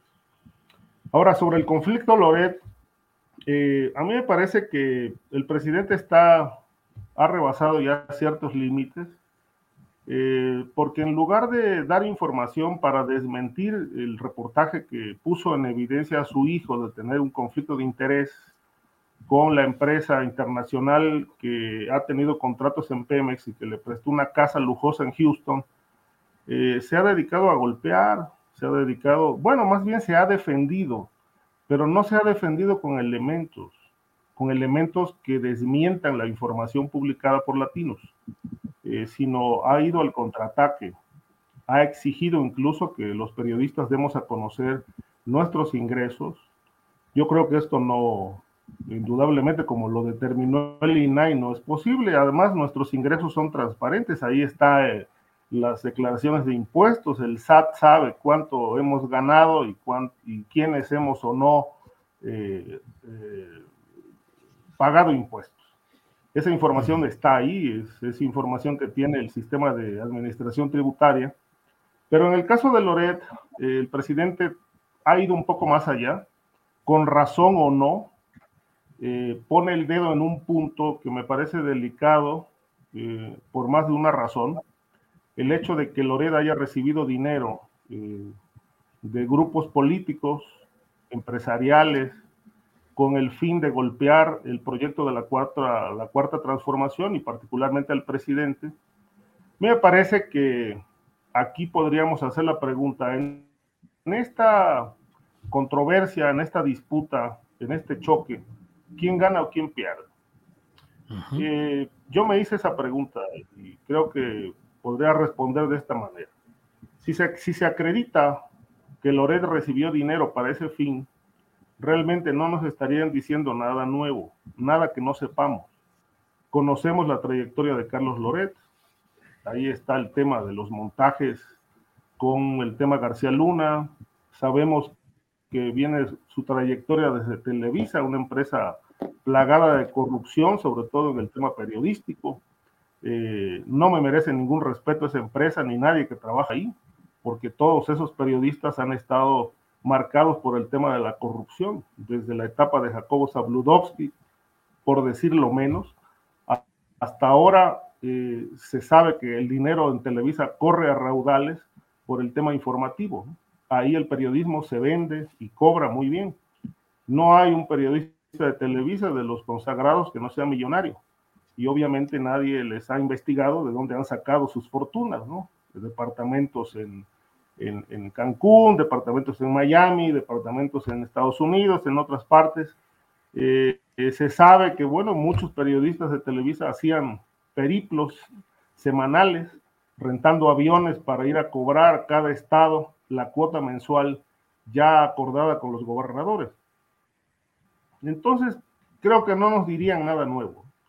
Pero en el caso del presidente, que llegó al poder eh, con el discurso de la honestidad, el discurso del combate a la corrupción, el discurso de que no somos iguales, de que ya la corrupción se terminó, y aparece en reportajes que ponen en evidencia eh, claramente que esto no es así, de que hay posiblemente un tema de corrupción muy grave con el tema familiar, pues yo creo que esto sí le aboya bastante el discurso a López Obrador, porque justamente lo que lo llevó al poder fue justamente este ofrecimiento de que su gobierno sería transparente, honesto y que no sería como los anteriores gobiernos que se dedicaron a saquear el país. Eh, de tal suerte que lo que a mí me llama mucho la atención es que en lugar de que el presidente desmienta la información con argumentos, con elementos informativos, esté dedicando a atacar. Ahora, para cerrar, el tema de los muertos, periodistas asesinados. ¿Por qué los están matando? Preguntaba Guadalupe y me parece que, es una, pregunta muy importante. Eh, yo creo que los están matando a los periodistas porque ante la falta y la ausencia de una oposición real que cuestione al poder, con argumentos, con un proyecto alternativo para el país, los periodistas que se dedican o nos dedicamos al trabajo de investigación, nos hemos convertido en el contrapeso del poder. Muchos periodistas que están dedicados a la investigación de temas de la delincuencia organizada, que se han metido a fondo en esto, han sustituido las funciones del Estado. Mientras el Estado no investiga, algunos periodistas sí lo están haciendo y están en el filo de la navaja, corriendo muchos riesgos, haciendo público vínculos del poder con el político, con el poder criminal, y entonces en lugar de que el Estado mismo, el gobierno mismo, eh, ahonde las investigaciones y, y, encarcele a los responsables, pues están matando a los que están haciendo públicos estos vínculos. Es el caso de los periodistas de Tijuana, es el caso de, muchos periodistas veracruzanos, eh, también que fueron asesinados precisamente por su labor informativa de tal suerte que, bueno, creo que hoy el periodismo en México es el que se ha erigido como el contrapeso del poder. De ahí que los reflectores de la delincuencia y del propio poder político estén enfocados en la tarea periodística que les incomoda. Mm. Gracias, Ricardo. Víctor Ronquillo, por favor, tu opinión sobre este tema. Bueno, pues hay, hay muchos enfoques, ¿no? Que sobre este tema. Yo voy a partir de uno, ojalá que no me pierden la reflexión. Pero me parece muy importante hablar precisamente de la función del periodismo en nuestros días, ¿no? Y esa función del periodismo en nuestros días me parece que tiene como primer eh, eje de su labor el dar voz a quien no tienen voz. Eso me parece determinante. Como otro, como otro de sus ejes de acción, tiene la función de, eh, como lo decía Ricardo, de velar estos nexos lamentables entre el poder político, el poder criminal, el poder ligado también a empresarios vinculados con estos elementos de corrupción. Un elemento central también del quehacer periodístico en nuestros días, sobre todo de quienes eh, tenemos acceso a medios eh, de información diversos y que de alguna manera podemos poner sobre la mesa temas y enfoques sobre los que hace falta aproximar la reflexión, sobre los que hace falta agudizar la mirada.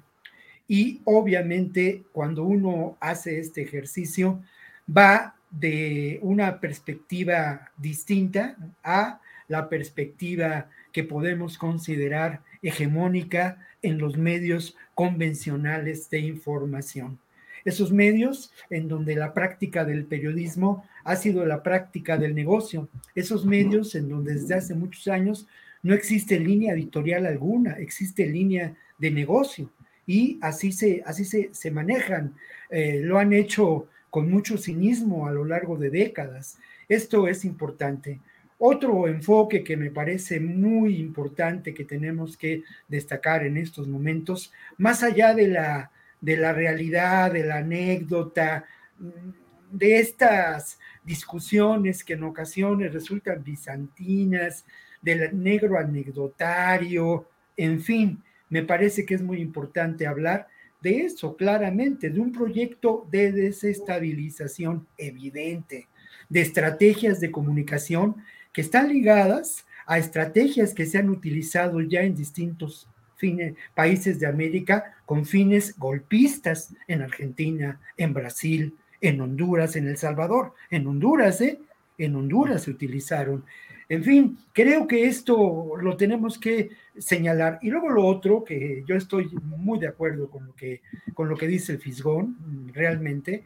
Y es cierto, pero eh, yo... Víctor, ¿me permites? Me permites nada más porque está en el tema de lo que estás diciendo. Sí, sí, sí. Em, el senador Ted Cruz, eh, representante de Texas en el Senado de Estados Unidos, ha puesto un tuit en el cual dice el colapso acelerado de las instituciones mexicanas y el Estado de Derecho bajo López Obrador es una amenaza para la seguridad nacional de Estados Unidos. Hoy presioné a la administración sobre la necesidad de hacer más para detener y revertir esta tendencia mortal. Eso dice, eh, es, creo que está bien traducido, Today I pressed the administration, o sea, eh, hoy he presionado, hoy, hoy presioné a la administración en todo este rollo. Víctor, nada más te lo agrego es, a lo que acabas Es de decir. una gran aportación, Julio, una gran aportación. Además, eh, finalmente, hablamos de eso, ¿no? De, un, de una guerra ideológica. Ted Cruz es un representante ideológico eh, de la derecha, no solamente en Estados Unidos, sino del pensamiento conservador y de, y de derecha a nivel, del, a nivel mundial. No hay la menor duda que en estos momentos se confrontan dos visiones del mundo. Esa visión de la derecha, esa visión que de alguna manera responde a un proyecto de sociedad capitalista, a un ejercicio de capitalismo neoliberal, al ejercicio del capitalismo del saqueo. Pero obviamente estos, esta estrategia de información que, como lo menciono, ¿eh? ha funcionado y ha operado en distintos países. En México tiene, tiene lugar y es parte de este debate, ¿no? Yo considero, por otra parte, que resulta, ¿cómo decirlo? Pues muy ofensivo para muchos de nosotros que a lo largo de décadas hemos trabajado desde una perspectiva de un periodismo que tiene un carácter humanista y una función social, resulta muy ofensivo que algunos personajes se digan periodistas eh, y que hayan ejercido el oficio desde eh, el poder, aliados al poder y medrando terriblemente con ello. Obviamente, esos periodistas son los periodistas que están encumbrados, son los periodistas que tienen a su disposición estos medios hegemónicos. ¿Son francotiradores y mercenarios? Sí. Y eso no es porque lo diga o no lo diga López Obrador. Como decía el buen Cristo, por sus obras los conoceréis. Yo mm. quiero recordar algunas de las protestas que se realizaron, Julio, rápidamente, algunas de las protestas que se realizaron ya hace algunos años en relación a, la, a los asesinatos de, de, los periodistas, a la impunidad, a esta realidad que lamentablemente ha ido eh, en un proceso de degradación. Bueno, la verdad de las cosas, que en esas, en esas marchas había algunos de los periodistas que hoy se desgarran las vestiduras eh, eh, por estas causas, pero no como, como participantes en la manifestación, sino señalados en los carteles de los compañeros como eso, como mercenarios. Uh -huh. No digo nombres porque al final de cuentas ya saben, ya saben ustedes a quiénes me refiero, ¿no? Pero creo que esto, este es un enfoque que tenemos que, tra que tratar. Y luego lo otro, brevemente, Julio, también, sí. porque yo sí quiero insistir en ello, ¿no? El problema de la impunidad es, es grave, ha ido creciendo uh -huh. en el caso de los asesinatos de periodistas y por otra parte, de acuerdo a lo que he conversado yo con personas, pues algunos de ellos víctimas de agresiones, periodistas desplazados por la violencia, la dimensión de la violencia contra los periodistas que sufrimos, eh, es mucho mayor de lo que en estos momentos sabemos. Bien, gracias Víctor.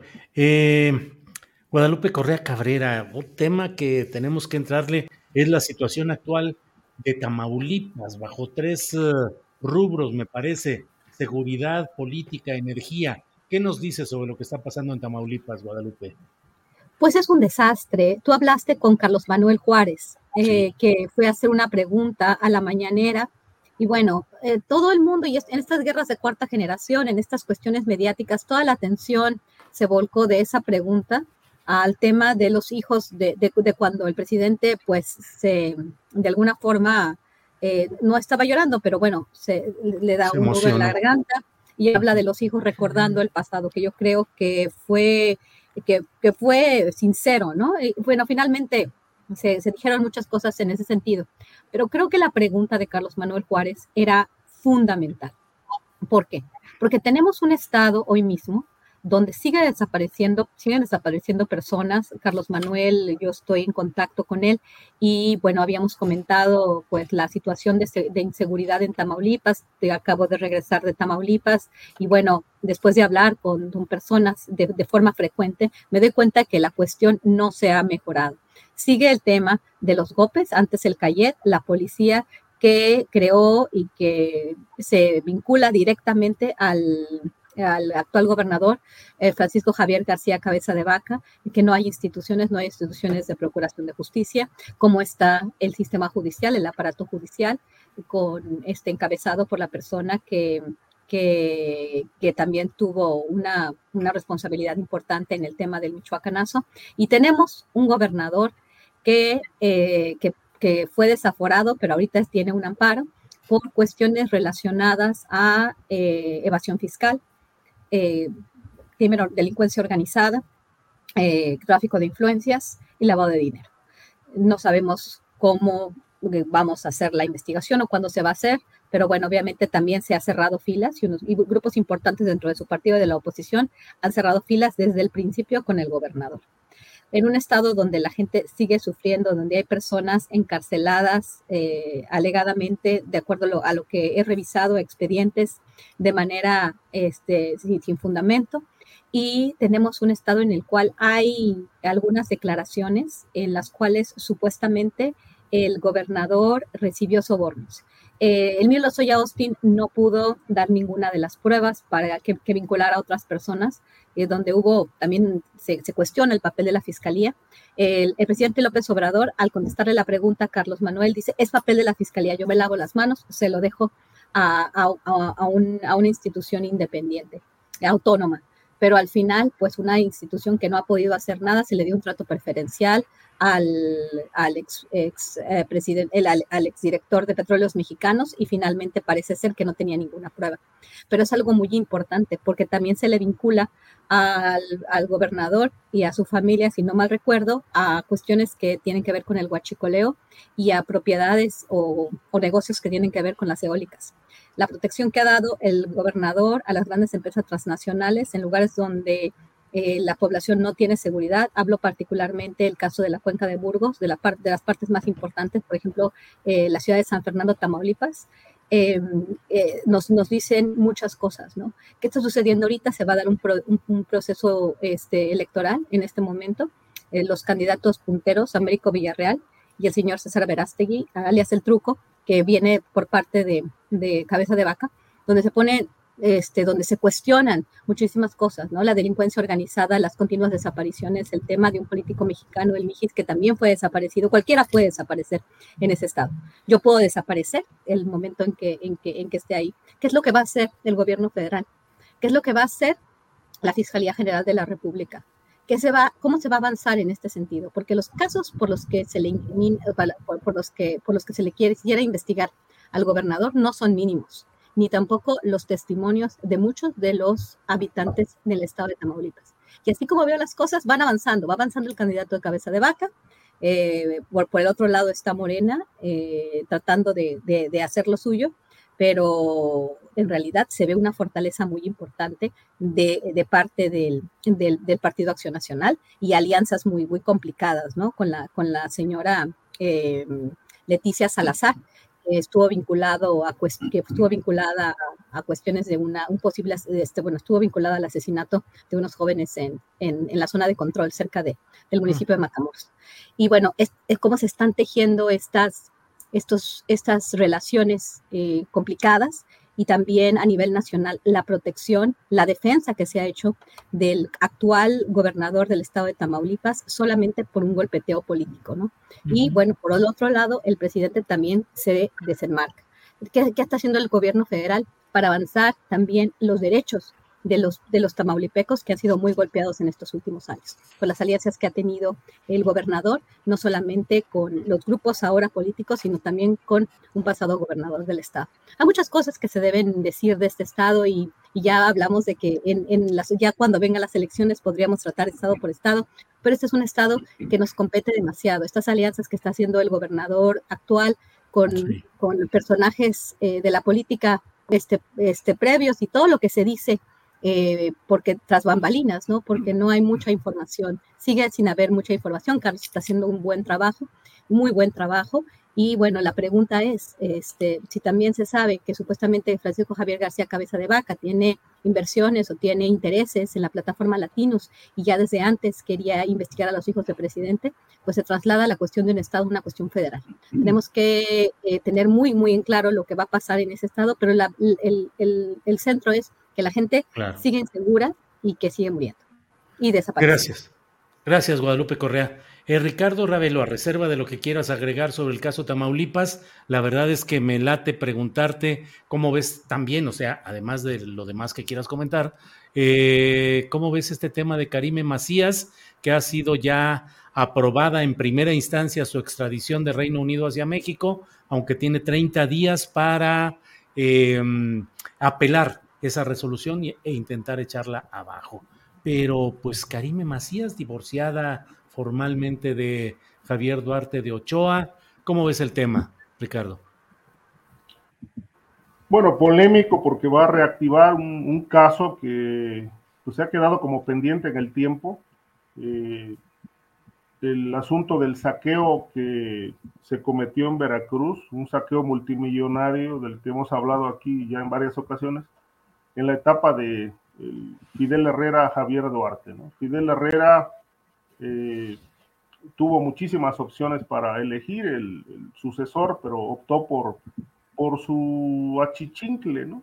Eh, el que le podía tapar las espaldas, el que era cómplice también de un saqueo tremendo. Eh, de tal manera que, bueno, eh, conocemos bien a bien los eh, pormenores de, de, lo que significó este saqueo en Veracruz, con empresas fantasmas. Hay un delito electoral que no se investigó, que fue es una situación similar a la de César Duarte, que le fondearon dinero de, de Hacienda a Veracruz y a Chihuahua y a Quintana Roo para de ahí eh, pagar las campañas de los candidatos del PRI en 2016. Muchos de estos candidatos eran candidatos, eh, por lo menos en Tamaulipas, esto lo reconoció Malio Fabio Beltrón cuando era presidente del PRI, después de la derrota aquella donde perdieron varias gubernaturas. Él dijo que muchos candidatos priistas este, habían sido financiados por el narcotráfico y que la mayoría de los gobiernos estatales encabezados por priistas no habían sido eh, honestos, ¿no? habían hecho buenos gobiernos y que esto, esto coadyuvó muchísimo en la debacle priista. Eh, Duarte obviamente aparece en este, en este esquema de corrupción eh, ideado por, por el entonces secretario de Hacienda, Luis Videgaray, el propio Peña Nieto, y el, entonces presidente del PRI, Malio Fabio Beltrones, para financiar estas campañas con dinero público. Pero eh, sobre Karime Macías, eh, se, le va, se le acusa de un desvío de 200 millones de pesos del DIF. me parece una, bagatela, pues, este, una bagatela en comparación con lo que dan cuenta la, danza de cifras. Cuentan, por ejemplo, eh, un exsecretario de Finanzas, que cuando llegaban los dineros de la federación, este, bueno, Veracruz en ese tiempo tenía más o menos un presupuesto de 130 mil millones de pesos anuales. Entonces, entonces una parte de, las, de los dineros del Estado, del gobierno, llegaban, no sé, cantidades multimillonarias, miles de millones mensuales para distribución en los municipios, para programas sociales, para obra, para todo. Y entonces la señora de inmediato ordenaba que todo el dinero que llegaba se fuera a una sola bolsa, a una cuenta personal. Y de ahí, este, pues, usaban, usaban los recursos para comprar propiedades en Europa, en Estados Unidos, en México, este, para gastos multimillonarios, etcétera. Y dejaron colgados empresarios, dejaron colgados a, pues, a mucha gente que, proveedores del Estado, este, yo recuerdo, yo tengo un conocido en Jalapa que era, eh, vende tortillas, tiene una empresita que hace tortillas y suministraba tortillas a los penales en Jalapa. Y le quedaron a deber 20 millones de pesos y nunca se los pagaron, este, por ejemplo. Y así eh, aún muchos otros que suministraban comida, etcétera. O sea, todo, a nadie le pagó el gobierno de Duarte. Y obviamente Yunes, cuando llegó a la gubernatura, pues también se hizo de la vista gorda este, y no, no, no pagaron esos pendientes, de tal manera que, bueno, generaron un, verdadero quebranto ahí empresarial fuerte. Eh, ahora, eh, los beneficios que tuvo Karime con su familia fueron tremendos, ¿no? Eh, tenían un periódico, el papá de ella, en Coaxacualcos, que le daban este, 100 millones de pesos mensuales para, para contratos de publicidad. Este, los hermanos de Karime tenían contratos también por ejemplo, a uno de los... 100 millones de pesos mensuales, Ricardo. Mensuales. 100 millones de pesos mensuales. Sí, para el periódico El Heraldo en Coaxacualcos y circulaba en varios estados. Eran como tres o cuatro periódicos. Eran 100 millones mensuales. Claro, todo esto se volvió un negocio porque el dinero daba vueltas. ¿no? Eso también lo hizo Fidel Herrera con muchos medios les daban cantidades multimillonarias, pero parece que no todo era para el medio, o sea, de ahí regresaba un 50% para la bolsa del gobernador y, se quedaba el periódico con el 50%, pero facturaban 100 millones. Entonces, este, esa era la forma, ¿no? De, también de mover dinero para beneficio personal. Eh, otro de los negocios que recuerdo que también era el, el tema del el tajín, por ejemplo. Eh, para la remodelación del Tajín y toda la fiesta de la celebración anual, pues también dispusieron como de 250 millones de pesos para, para eso en, en, en tres años y eso lo ganó tres años consecutivos la prima de Karime Macías.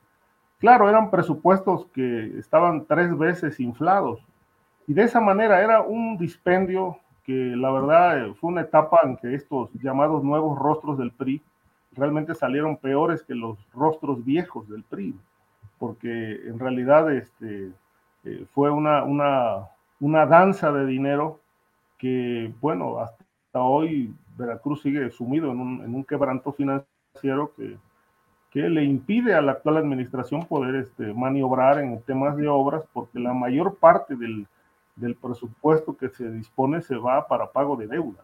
Entonces el margen que queda para obras y otras cosas en el Estado pues es muy, muy, muy reducido. Entonces lo de Karime creo que va a venir a reabrir un, tema interesante. Eh, yo no creo que vaya a durar mucho en la cárcel porque en realidad pues es, es, es un monto muy, muy menor, pero sí va, va a atizar la polémica, va a atizar la polémica porque bueno, a ella se le atribuye realmente haber tenido el control de las finanzas en el Estado durante seis años. Este, y, obviamente con grandes beneficios para la familia, porque el, señor Macías, que es el papá de Karime, pues de andar eh, hace años con una mano atrás y otra adelante, pues hoy, hoy dispone de una red de edificios y hoteles eh, dentro y fuera de México, que bueno, está considerado uno de los hombres más ricos de México eh, logrado todo esto en un sexenio y obviamente impune, porque no se le ha investigado para nada. Bien. Gracias, Ricardo Ravelo.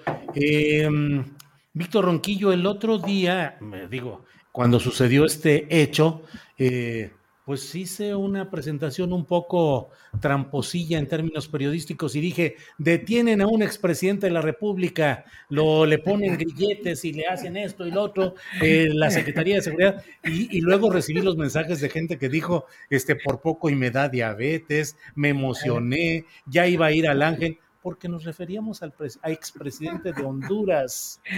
Vaya tema. Víctor, ¿qué opinas sobre ese tema? Es Hernández. Es, digo, es un gran tema, Julio, y además que bueno, ¿eh? me encanta, porque yo creo que no podemos perder el sentido del humor, que junto con el amor es el más importante. ¿no? El sentido del humor y el sentido del amor son los dos, los dos más importantes de los que dispone el ser humano y el sentido de la, de, lo táctil, ¿no? De la sensualidad también.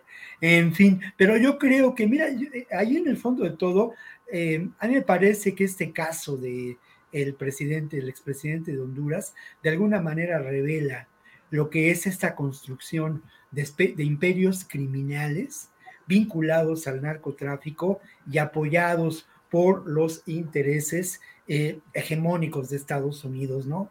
Por esta derecha.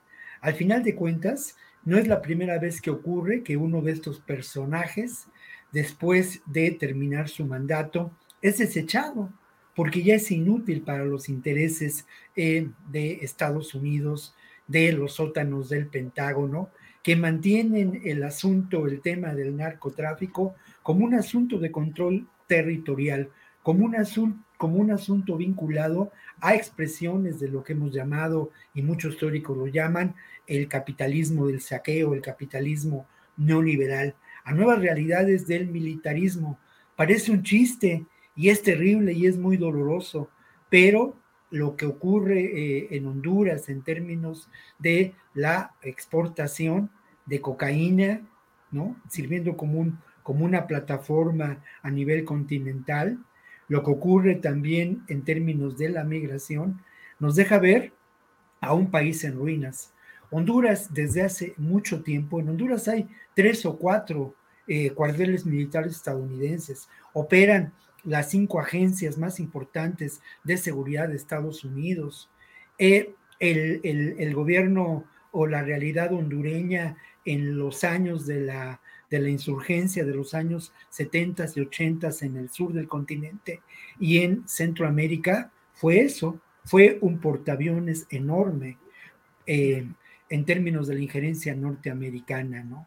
Entonces creo que esta realidad eh, de Honduras como lo hiciste con este juego y con esta dinámica tan interesante, yo creo que nos debe mostrar un cruel espejo donde estos personajes terribles de la, como diría Ricardo Ravelo, de la narcopolítica mexicana se reflejan, ¿no?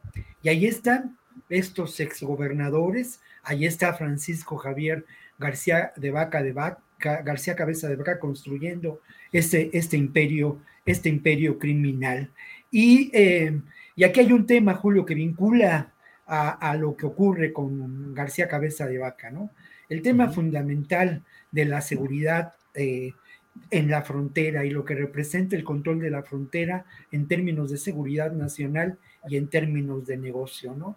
No hay duda de que en el personaje de Francisco Javier García Cabeza de Vaca encontramos a otro personaje que a pesar de los señalamientos, de los expedientes abiertos, de las investigaciones que existen en su contra en Estados Unidos, él mantiene una relación estrecha de, ah, de intercambio con distintos grupos de poder, de oscuro poder, en Estados Unidos ligados a esas agencias de seguridad incluso con instituciones de la, vinculadas a, los, eh, eh, a, las alcaldías de esta zona fronteriza, ¿no?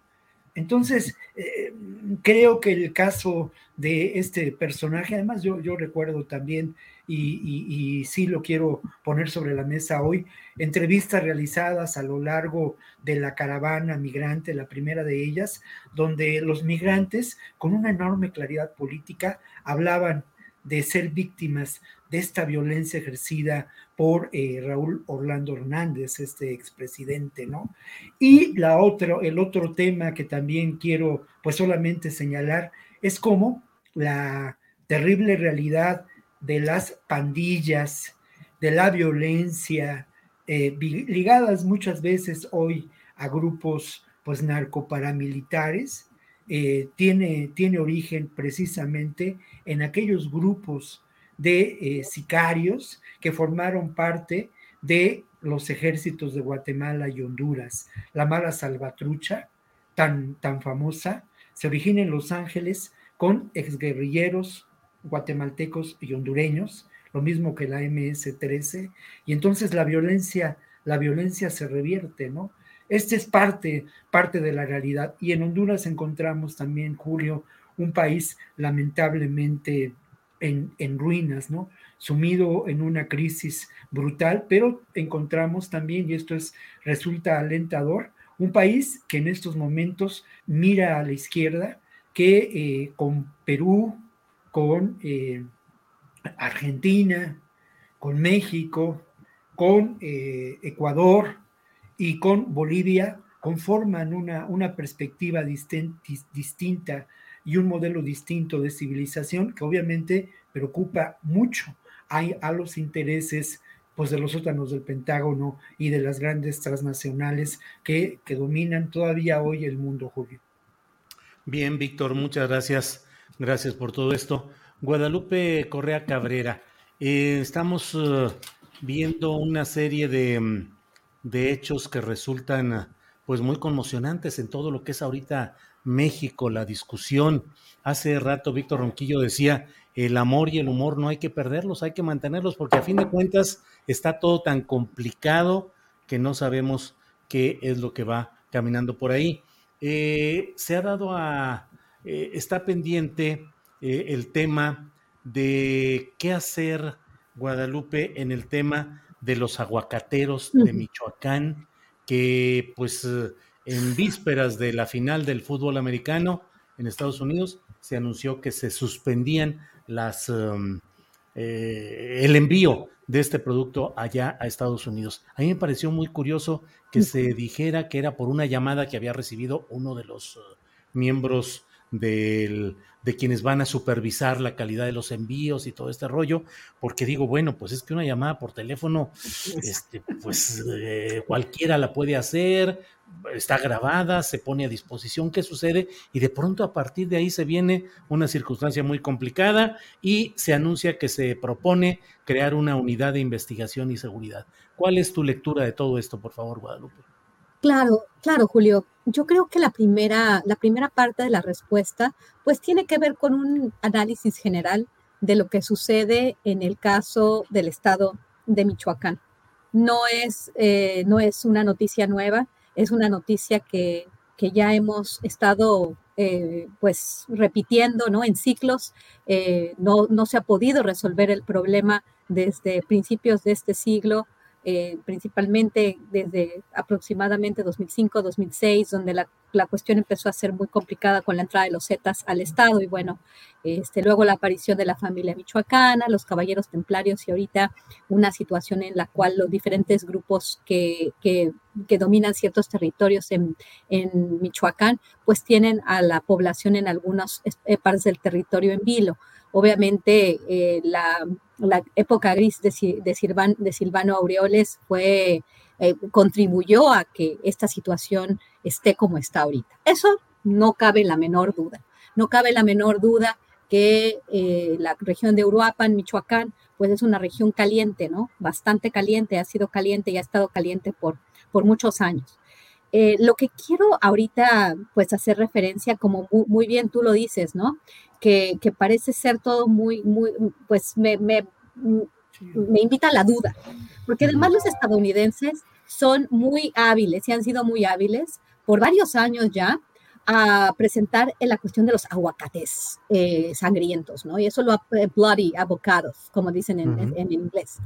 Eh, y lo han hecho en varias ocasiones, inclusive reportajes de la, de la, de la gran prensa internacional que, que se han enviado a premios, ¿no? Y todo es así, el Super Bowl, porque a los estadounidenses cada vez que les hablas del Super Bowl, eh, este, están muy atentos. Y cuando les hablas del Super Bowl y la violencia de México, se la creen y se ponen nerviosos de lo que está pasando en el vecino país. Me llama mucho la atención que fue exactamente unas horas antes de que se celebrara el Super Bowl, como que una cuestión mediática, bueno, obviamente todo esto no se puede probar, el inspector dice que recibió la amenaza, pero la decisión fue paren, las exportaciones de, las, ellos sus importaciones de aguacate a los Estados Unidos. Imagínense perder nuestras exportaciones de aguacate con el, la mayoría de las, del, del grueso de las, de las exportaciones de aguacate van a Estados Unidos. Es impresionante. Imagínense la pérdida para México, pero lo que significa en cuestión de comunicación. Igual, las guerras de ahora son guerras de cuarta o quinta generación. Y ya cuando hablamos de quinta generación, pues ya nos vamos a lo que pasa con la emergencia sanitaria y otras cuestiones mucho más complejas que ya tienen que ver con más tecnología.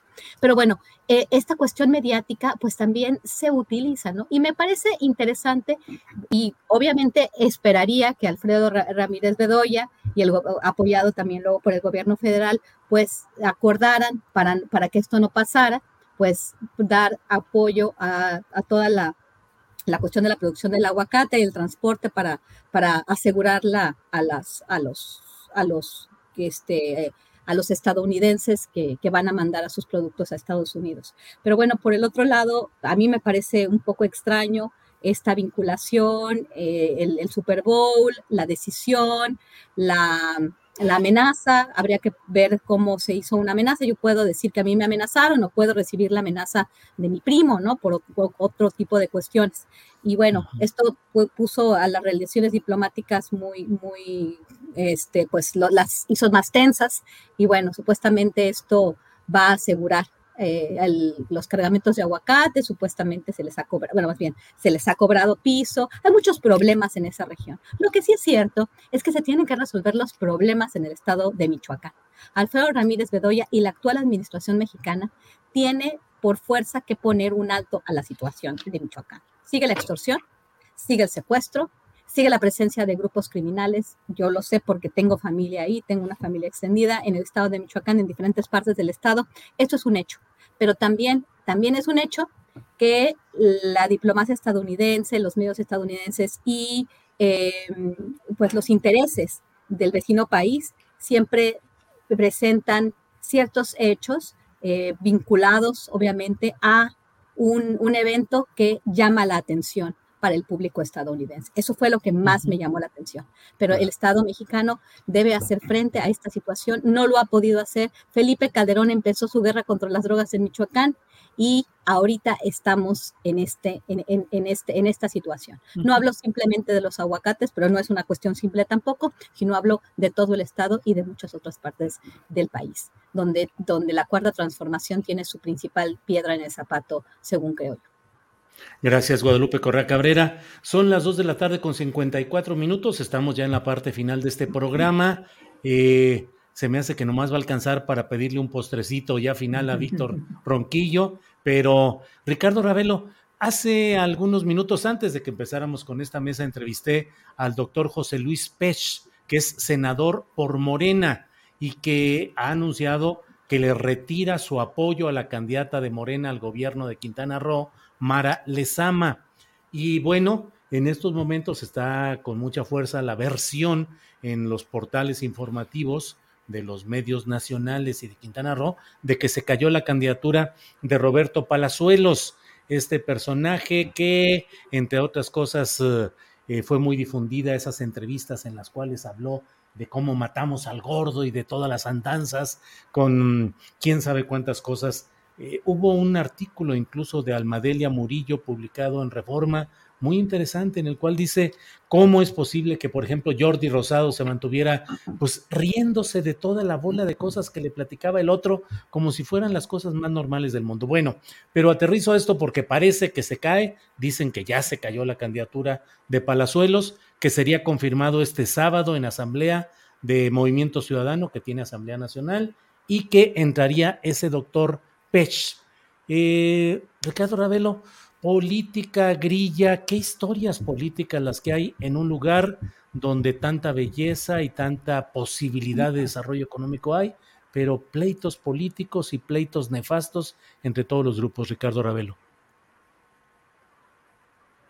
Y sobre todo, eh, Julio, una entidad eh, eh, atenazada por el crimen organizado, con todo este asunto que hemos visto de balaceras en hoteles, asesinatos. Mira, yo creo que en el caso de Palazuelos, bueno, yo no sé si dedicarle tanto tiempo a este, este fantoche.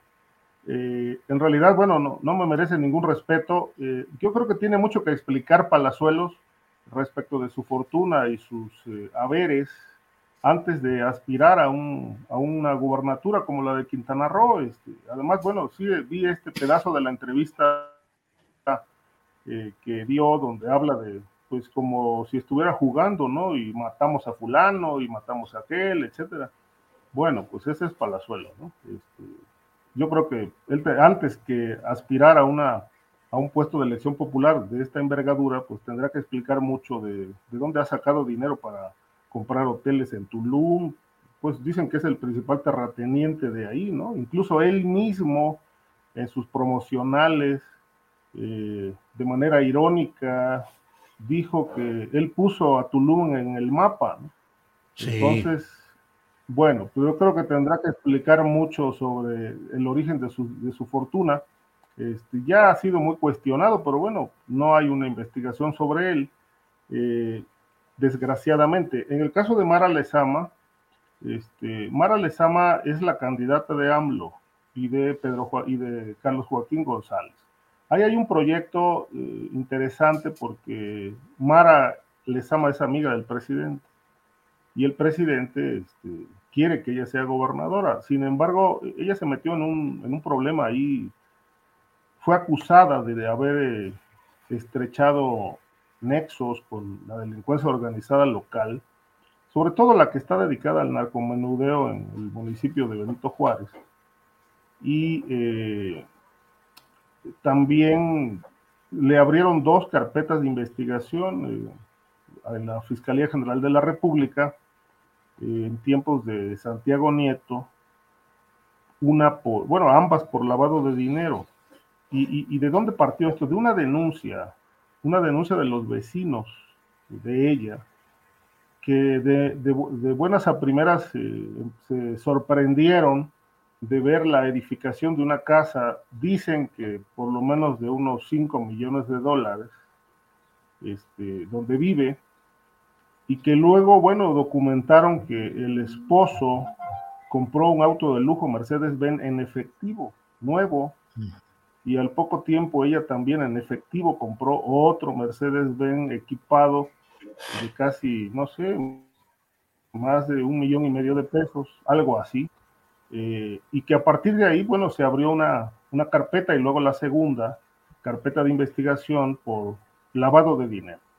Y que esto, bueno, estaba eh, discutiéndose muy a fondo adentro del partido y obviamente eh, habría sido un tema de de diferencias porque, bueno, las carpetas siguen abiertas, siguen abiertas, no se ha dicho que ya se cerraron, ni se le ha, ni, oficialmente se conoce que le hayan, eh, digamos, hayan mandado al archivo el, expediente, ¿no? Es decir, no, no conocemos más información, lo que supe yo apenas hace un mes es que las dos carpetas, que tienen ya un número formal y todo, estaban vigentes.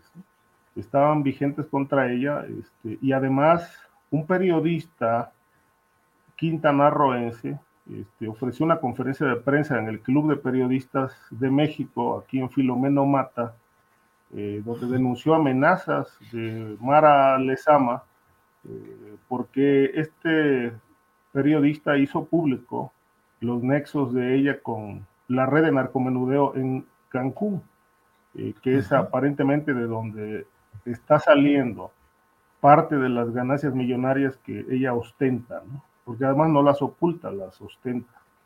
Eh, entonces creo que, bueno, también ese es un tema ahí muy grave porque pues estamos otra vez en, un asunto de posible lavado de dinero, posible vínculos del, narcotráfico, de una persona que, bueno, está ya en, eh, buscando afanosamente la gubernatura de Quintana Roo para sustituir a Carlos Joaquín González, pero que ya lleva este, este antecedente arrastrando de vínculos con la delincuencia.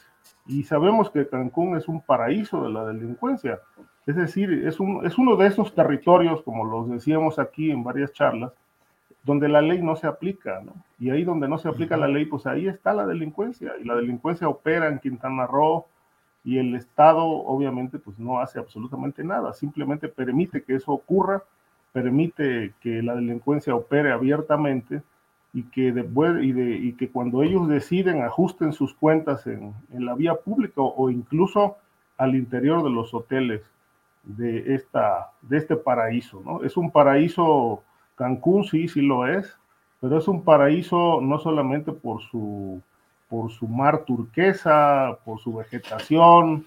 No, es un paraíso también eh, de impunidad para la delincuencia organizada. Bien, Ricardo, muchas gracias. Víctor Ronquillo, tres de la tarde con dos minutos y te toca poner el postre en esta mesa de análisis. Por favor, Víctor, lo que tú desees.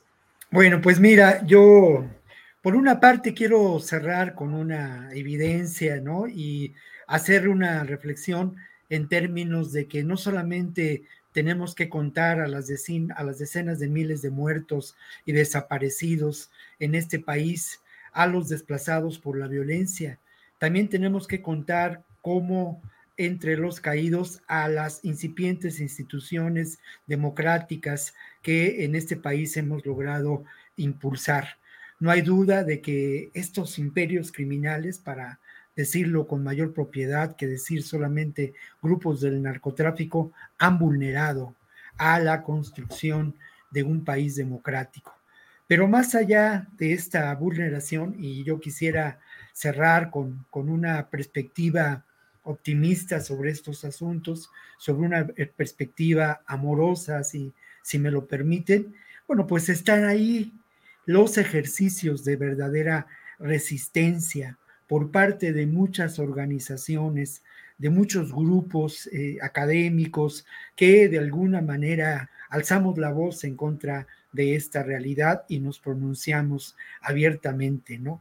Lo que está ocurriendo en la meseta de Michoacán con los grupos de eh, emancipación política que reconocen como un derecho fundamental su soberanía, lo que ocurre en Chiapas, lo que ocurre también en lugares en donde podríamos pensar esto no tiene mayor eh, relevancia, pero se da también en, la Sierra Tarahumara, ¿no? Creo que existe otro, otro México que no necesariamente pasa por las mañaneras y que ese México, México profundo, como diría el antropólogo famoso, ahí está. Y ese, ese México es, es alentador y creo que esta otra izquierda, este, como lo decía yo hace algunos, algunas semanas, Julio, se mueve, se mueve y esa es una, una gran noticia. Estamos preparando para Canal 11 un trabajo que tiene que ver precisamente con la resistencia de las lenguas de los pueblos originarios como un elemento central cultural de disidencia y de defensa del territorio ante todos los embates de este otro, de este otro mundo, de este sistema mundo que se encuentra en crisis. Esta esperanza que alentan en estos momentos muchas organizaciones de pueblos comunitarios, muchas organizaciones políticas de esta, de esta sociedad que se mueve y a mí me parece que se mueve a la izquierda. Bien, Víctor, pues muchas gracias. Eh, Guadalupe Gracias por esta ocasión. Hemos tocado varios temas y bueno, pues la verdad es que quedan muchos otros pendientes, pero ya nos veremos la próxima semana. Por esta ocasión, gracias Guadalupe. Muchísimas gracias, Julio, Víctor y Ricardo. Y perdón que creo que hablé mucho y no le dejé a Víctor hablar. Disculpa, la próxima vez ya no voy a hablar. no, hombre, Guadalupe, gracias. Ricardo Ravelo, gracias y buenas tardes. Gracias, Julio, gracias. Siempre un placer estar contigo. Un saludo muy afectuoso a Guadalupe, a Víctor y también al público que nos sigue. Muy bien. Víctor Ronquillo, gracias y buenas tardes. Bueno, creo que me paso de optimista, pero así debe ser, ¿eh? Así que ahí, aquí estamos, ahí estamos. Les mando un abrazo muy fuerte a todos ustedes y obviamente también al público que amablemente nos ha escuchado a lo largo de esta hora y cachito. Gracias, Víctor. Seguimos adelante. Gracias. Hasta luego a los tres. Gracias. Bien, pues bueno, tenemos información de lo que ha sucedido en este día y para ello, desde luego, siendo las tres de la tarde con seis minutos, damos la bienvenida a nuestra compañera Adriana Buentello. Adriana, buenas tardes. ¿Cómo estás, Julio? Muy buenas tardes. Saludos a todos los que todavía nos están viendo por acá. Pues eh, comentar, Julio, hay algunas notas, eh, bueno, algunas tú ya las comentaste también, pero en la conferencia mañanera eh, hay un tema también que sabemos que iba a insistir el presidente López Obrador y ayer quedimos a conocer esta respuesta que dio al INAI a esta solicitud que esta carta que mandó el presidente al instituto, pues el presidente dijo que ya presentía que esto iba a suceder, esta respuesta por parte del Instituto Nacional de Acceso a la Información y Protección de Datos Personales. Con esta negativa dijo que pues lo presentía por su actitud desde que se fundó y pidió Julio autorización a Loret de Mola para revelar sus ingresos y probar que no es una exageración que en 2021 eh, recibió 35 millones de pesos. Vamos a escuchar. Yo ya eh, presentía que iban a responder de esa manera, por su actitud desde que se fundó ese instituto. No permiten que se den a conocer informes sobre lo que ganan los periodistas famosos, que también es una minoría. La mayoría de los periodistas gana muy poco. Si quiere y me lo autoriza, lo doy a conocer, si él me lo autoriza. Nada más para probarle que no es una exageración, que sí puedo probar que recibió en el 2021 35 millones 200 mil pesos y que tengo todas las facturas y todos los comprobantes. Lo mencionabas, Julio, hoy el senador republicano Ted Cruz dijo que está muy preocupado por este colapso acelerado de las instituciones mexicanas y el Estado de Derecho bajo eh, la presidencia de López Obrador, lo cual pues eh, comenta que es un riesgo para la seguridad nacional de Estados Unidos. Estoy intentando cuidar las palabras, Julio, porque obviamente mencionó, y no podemos pasar el video justamente por mencionar algunas cosas más fuertes, pero eh, dijo que está presionando la administración de Estados Unidos, pues para detener esta situación que está sucediendo en México, porque además lo, interesante de este tema es que pues hace mención de las situaciones que han vivido periodistas en 2020, en las que les han quitado la vida, pero también dijo que le preocupa el hecho de que desde el viernes pasado en la conferencia eh, mañanera se haya utilizado para intimidar, y así lo dice este personaje conservador Ted Cruz, eh, a el periodista de más alto perfil en, México. Así que, pues lo que dice es que quiere saber qué pasos va a seguir la administración de Joe Biden eh, para pues condenar de alguna manera el comportamiento del gobierno de México eh, que está actuando fuera del Estado de Derecho y que está poniendo en riesgo la seguridad nacional y la relación México-Estados Unidos, Julio. Esto es muy importante porque además te acuerdas que este personaje, Ted Cruz, fue el que en esta gran tormenta invernal hace pues más de un año que lo llamó a, los ciudadanos de, de, su país a que se quedaran en casa y lo cacharon acá en México en un resort en Cancún, ¿te acuerdas, Julio? Sí, sí, sí, claro. Así que bueno, ahora se pronuncia pues eh, en estos términos este personaje del Partido Republicano y pues es otro, otro de los, eh, pues digamos, de los alcances que ha tenido este, este conflicto, Julio. Y por otra parte, también comentar que el exsecretario de Seguridad Pública del sexenio de Felipe Calderón, Genero García Luna, interpuso pues un amparo ante la orden de aprehensión en su contra que, recordamos, promovió la FGR en su contra por permitir el ingreso de armas al territorio mexicano derivado de este operativo rápido y furioso. Eh, pero aquí en este caso, la juzgadora otorgó un plazo de cinco días para que García Luna precise cuál es el acto que está reclamando porque no lo precisó. Hay que recordar que entre las órdenes de aprehensión libradas el pasado 27 de enero están eh, los nombres tanto de García Luna como de Luis Cárdenas Palomino, el ex líder también de este grupo de Sinaloa, eh, Joaquín Guzmán, y el excomisionado también de la Policía Federal, Facundo eh, Rosa. Eh, también comentar, Julio, que pues en el caso de pues el reportaje que ahora publicó tanto Mexicanos contra la Corrupción y la Impunidad y el Reforma, el presidente López Obrador consideró que se está difamando a su gobierno eh, dado este reportaje que habla de supuestas nuevas concesiones sobre playas a la empresa turística Vidanda, eh, de la que es fundador este empresario Daniel Chávez Moral, quien también es supervisor honorífico, honorífico en, este, en esta mega obra del el Tren Maya. Así que pues estas son las palabras del presidente hoy en la mañanera. Esto es de lo más sucio, porque ¿Qué tiene que ver una cosa con la otra? No lo he visto el reportaje, pero habría que ver quién da los permisos, porque este grupo tiene hoteles en Jalisco, en Nayarit, en Guerrero, en Quintana Roo, y si son los gobiernos estatales, pues ¿qué tienen que ver los gobiernos estatales de Jalisco y el que estaba en Guerrero y en Quintana Roo con la 4T? Y si es del gobierno federal a quien corresponde dar los permisos, ¿qué dependencia y qué pruebas tienen de que yo, para favorecer a Daniel Chávez, ordené que le dieran los permisos.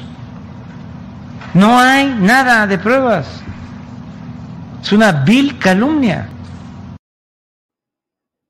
Bueno, es una vil calumnia, así dice eh, en esta ocasión el presidente López Obrador sobre pues este reportaje que pues es una, no es una extensión, pero es una eh, un ángulo distinto a lo originalmente presentado también, hay que decirlo, Julio, derivado también de lo que el propio eh, hijo del presidente, también dio a conocer esta semana. Y comentar sobre lo que ya ustedes, este, tú particularmente, Julio, estás anunciando sobre eh, la posible candidatura de Pech para el Movimiento Ciudadano en el caso de Quintana Roo en el grupo de WhatsApp, en el grupo oficial de prensa no han confirmado todavía este hecho, pero dicen que en el momento en el que eh, tengan información la darán a conocer, así que vamos a estar también pendientes de esa información, que sí ya vimos que hay varios eh, rumores o, varios periodistas que están hablando de este tema al respecto, Julio. Y pues esto sería algo de lo, de lo más relevante el día de hoy. Pues un día interesante, Adriana, con pues con la conferencia mañanera de prensa en Tijuana, de lo cual dimos puntual información en su momento eh, con la compañera que justamente hizo las observaciones en la propia conferencia allá en Tijuana, eh, con eh, Sonia de Anda, periodista de Tijuana, y luego tuvimos esta entrevista con el senador José Luis Pech, que pues anuncia que él es de Morena, pero no va a apoyar a la candidatura de Morena al gobierno de Quintana Roo y nos dice que bueno, pues que esperará. Le pregunté, bueno, ¿vas a Movimiento Ciudadano? Eh, pues bueno, vamos a esperar, no es el momento, bla, bla, bla, pero bueno, todo apunta a que él será el candidato del Movimiento Ciudadano al gobierno de Quintana Roo en lugar de Roberto Palazuelos. Ya lo único que está a discusión o ahí en, en el rejuego interno es porque dicen que Palazuelos busca que cuando menos le ofrezcan ser candidato a diputado local plurinominal en primer lugar de la lista para cuando menos tener una salida decorosa, digamos. Bueno, ese es el punto, imagínate nada más. Pero bueno, pues Adriana, ahí vamos caminando con toda la información de este día, que hoy estuvo también pesadito en cuanto a organización y coordinación, Adriana. Suele pasar, pero por eso me estaba despeinada. Perdón la fecha, ya estaba corriendo. Y hoy estuvo, estuvo movidito, estuvimos presionados. este, pero salió todo muy bien afortunadamente. Así es que, pues darle las gracias a la audiencia, Adriana, darle las gracias a quienes nos han acompañado, a la tripulación astillero, a ti, a Andrés Ramírez Conejo y a Alfredo Hernández Luna. Y bueno, pues seguimos ya a preparar el programa siguiente, Adriana. Claro que sí, a mañana la mesa en Más Allá, no se la pierdan, nos vemos por acá mañana, buen provecho, eh, hasta mañana.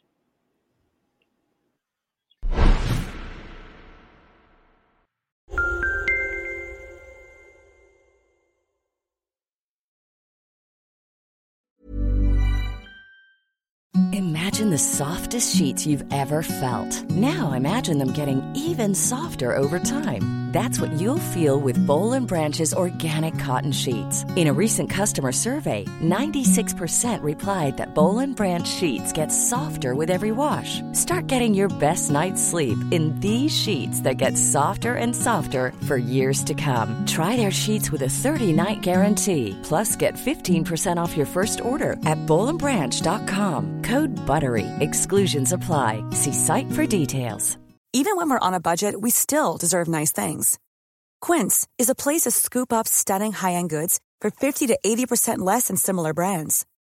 They have buttery soft cashmere sweaters starting at $50, luxurious Italian leather bags, and so much more. Plus, Quince only works with factories that use safe, ethical, and responsible manufacturing. Get the high-end goods you'll love without the high price tag with Quince. Go to quince.com slash style for free shipping and 365-day returns. Para que te enteres del próximo noticiero, suscríbete y dale follow en Apple, Spotify, Amazon Music, Google o donde sea que escuches podcast. Te invitamos a visitar nuestra página julioastillero.com.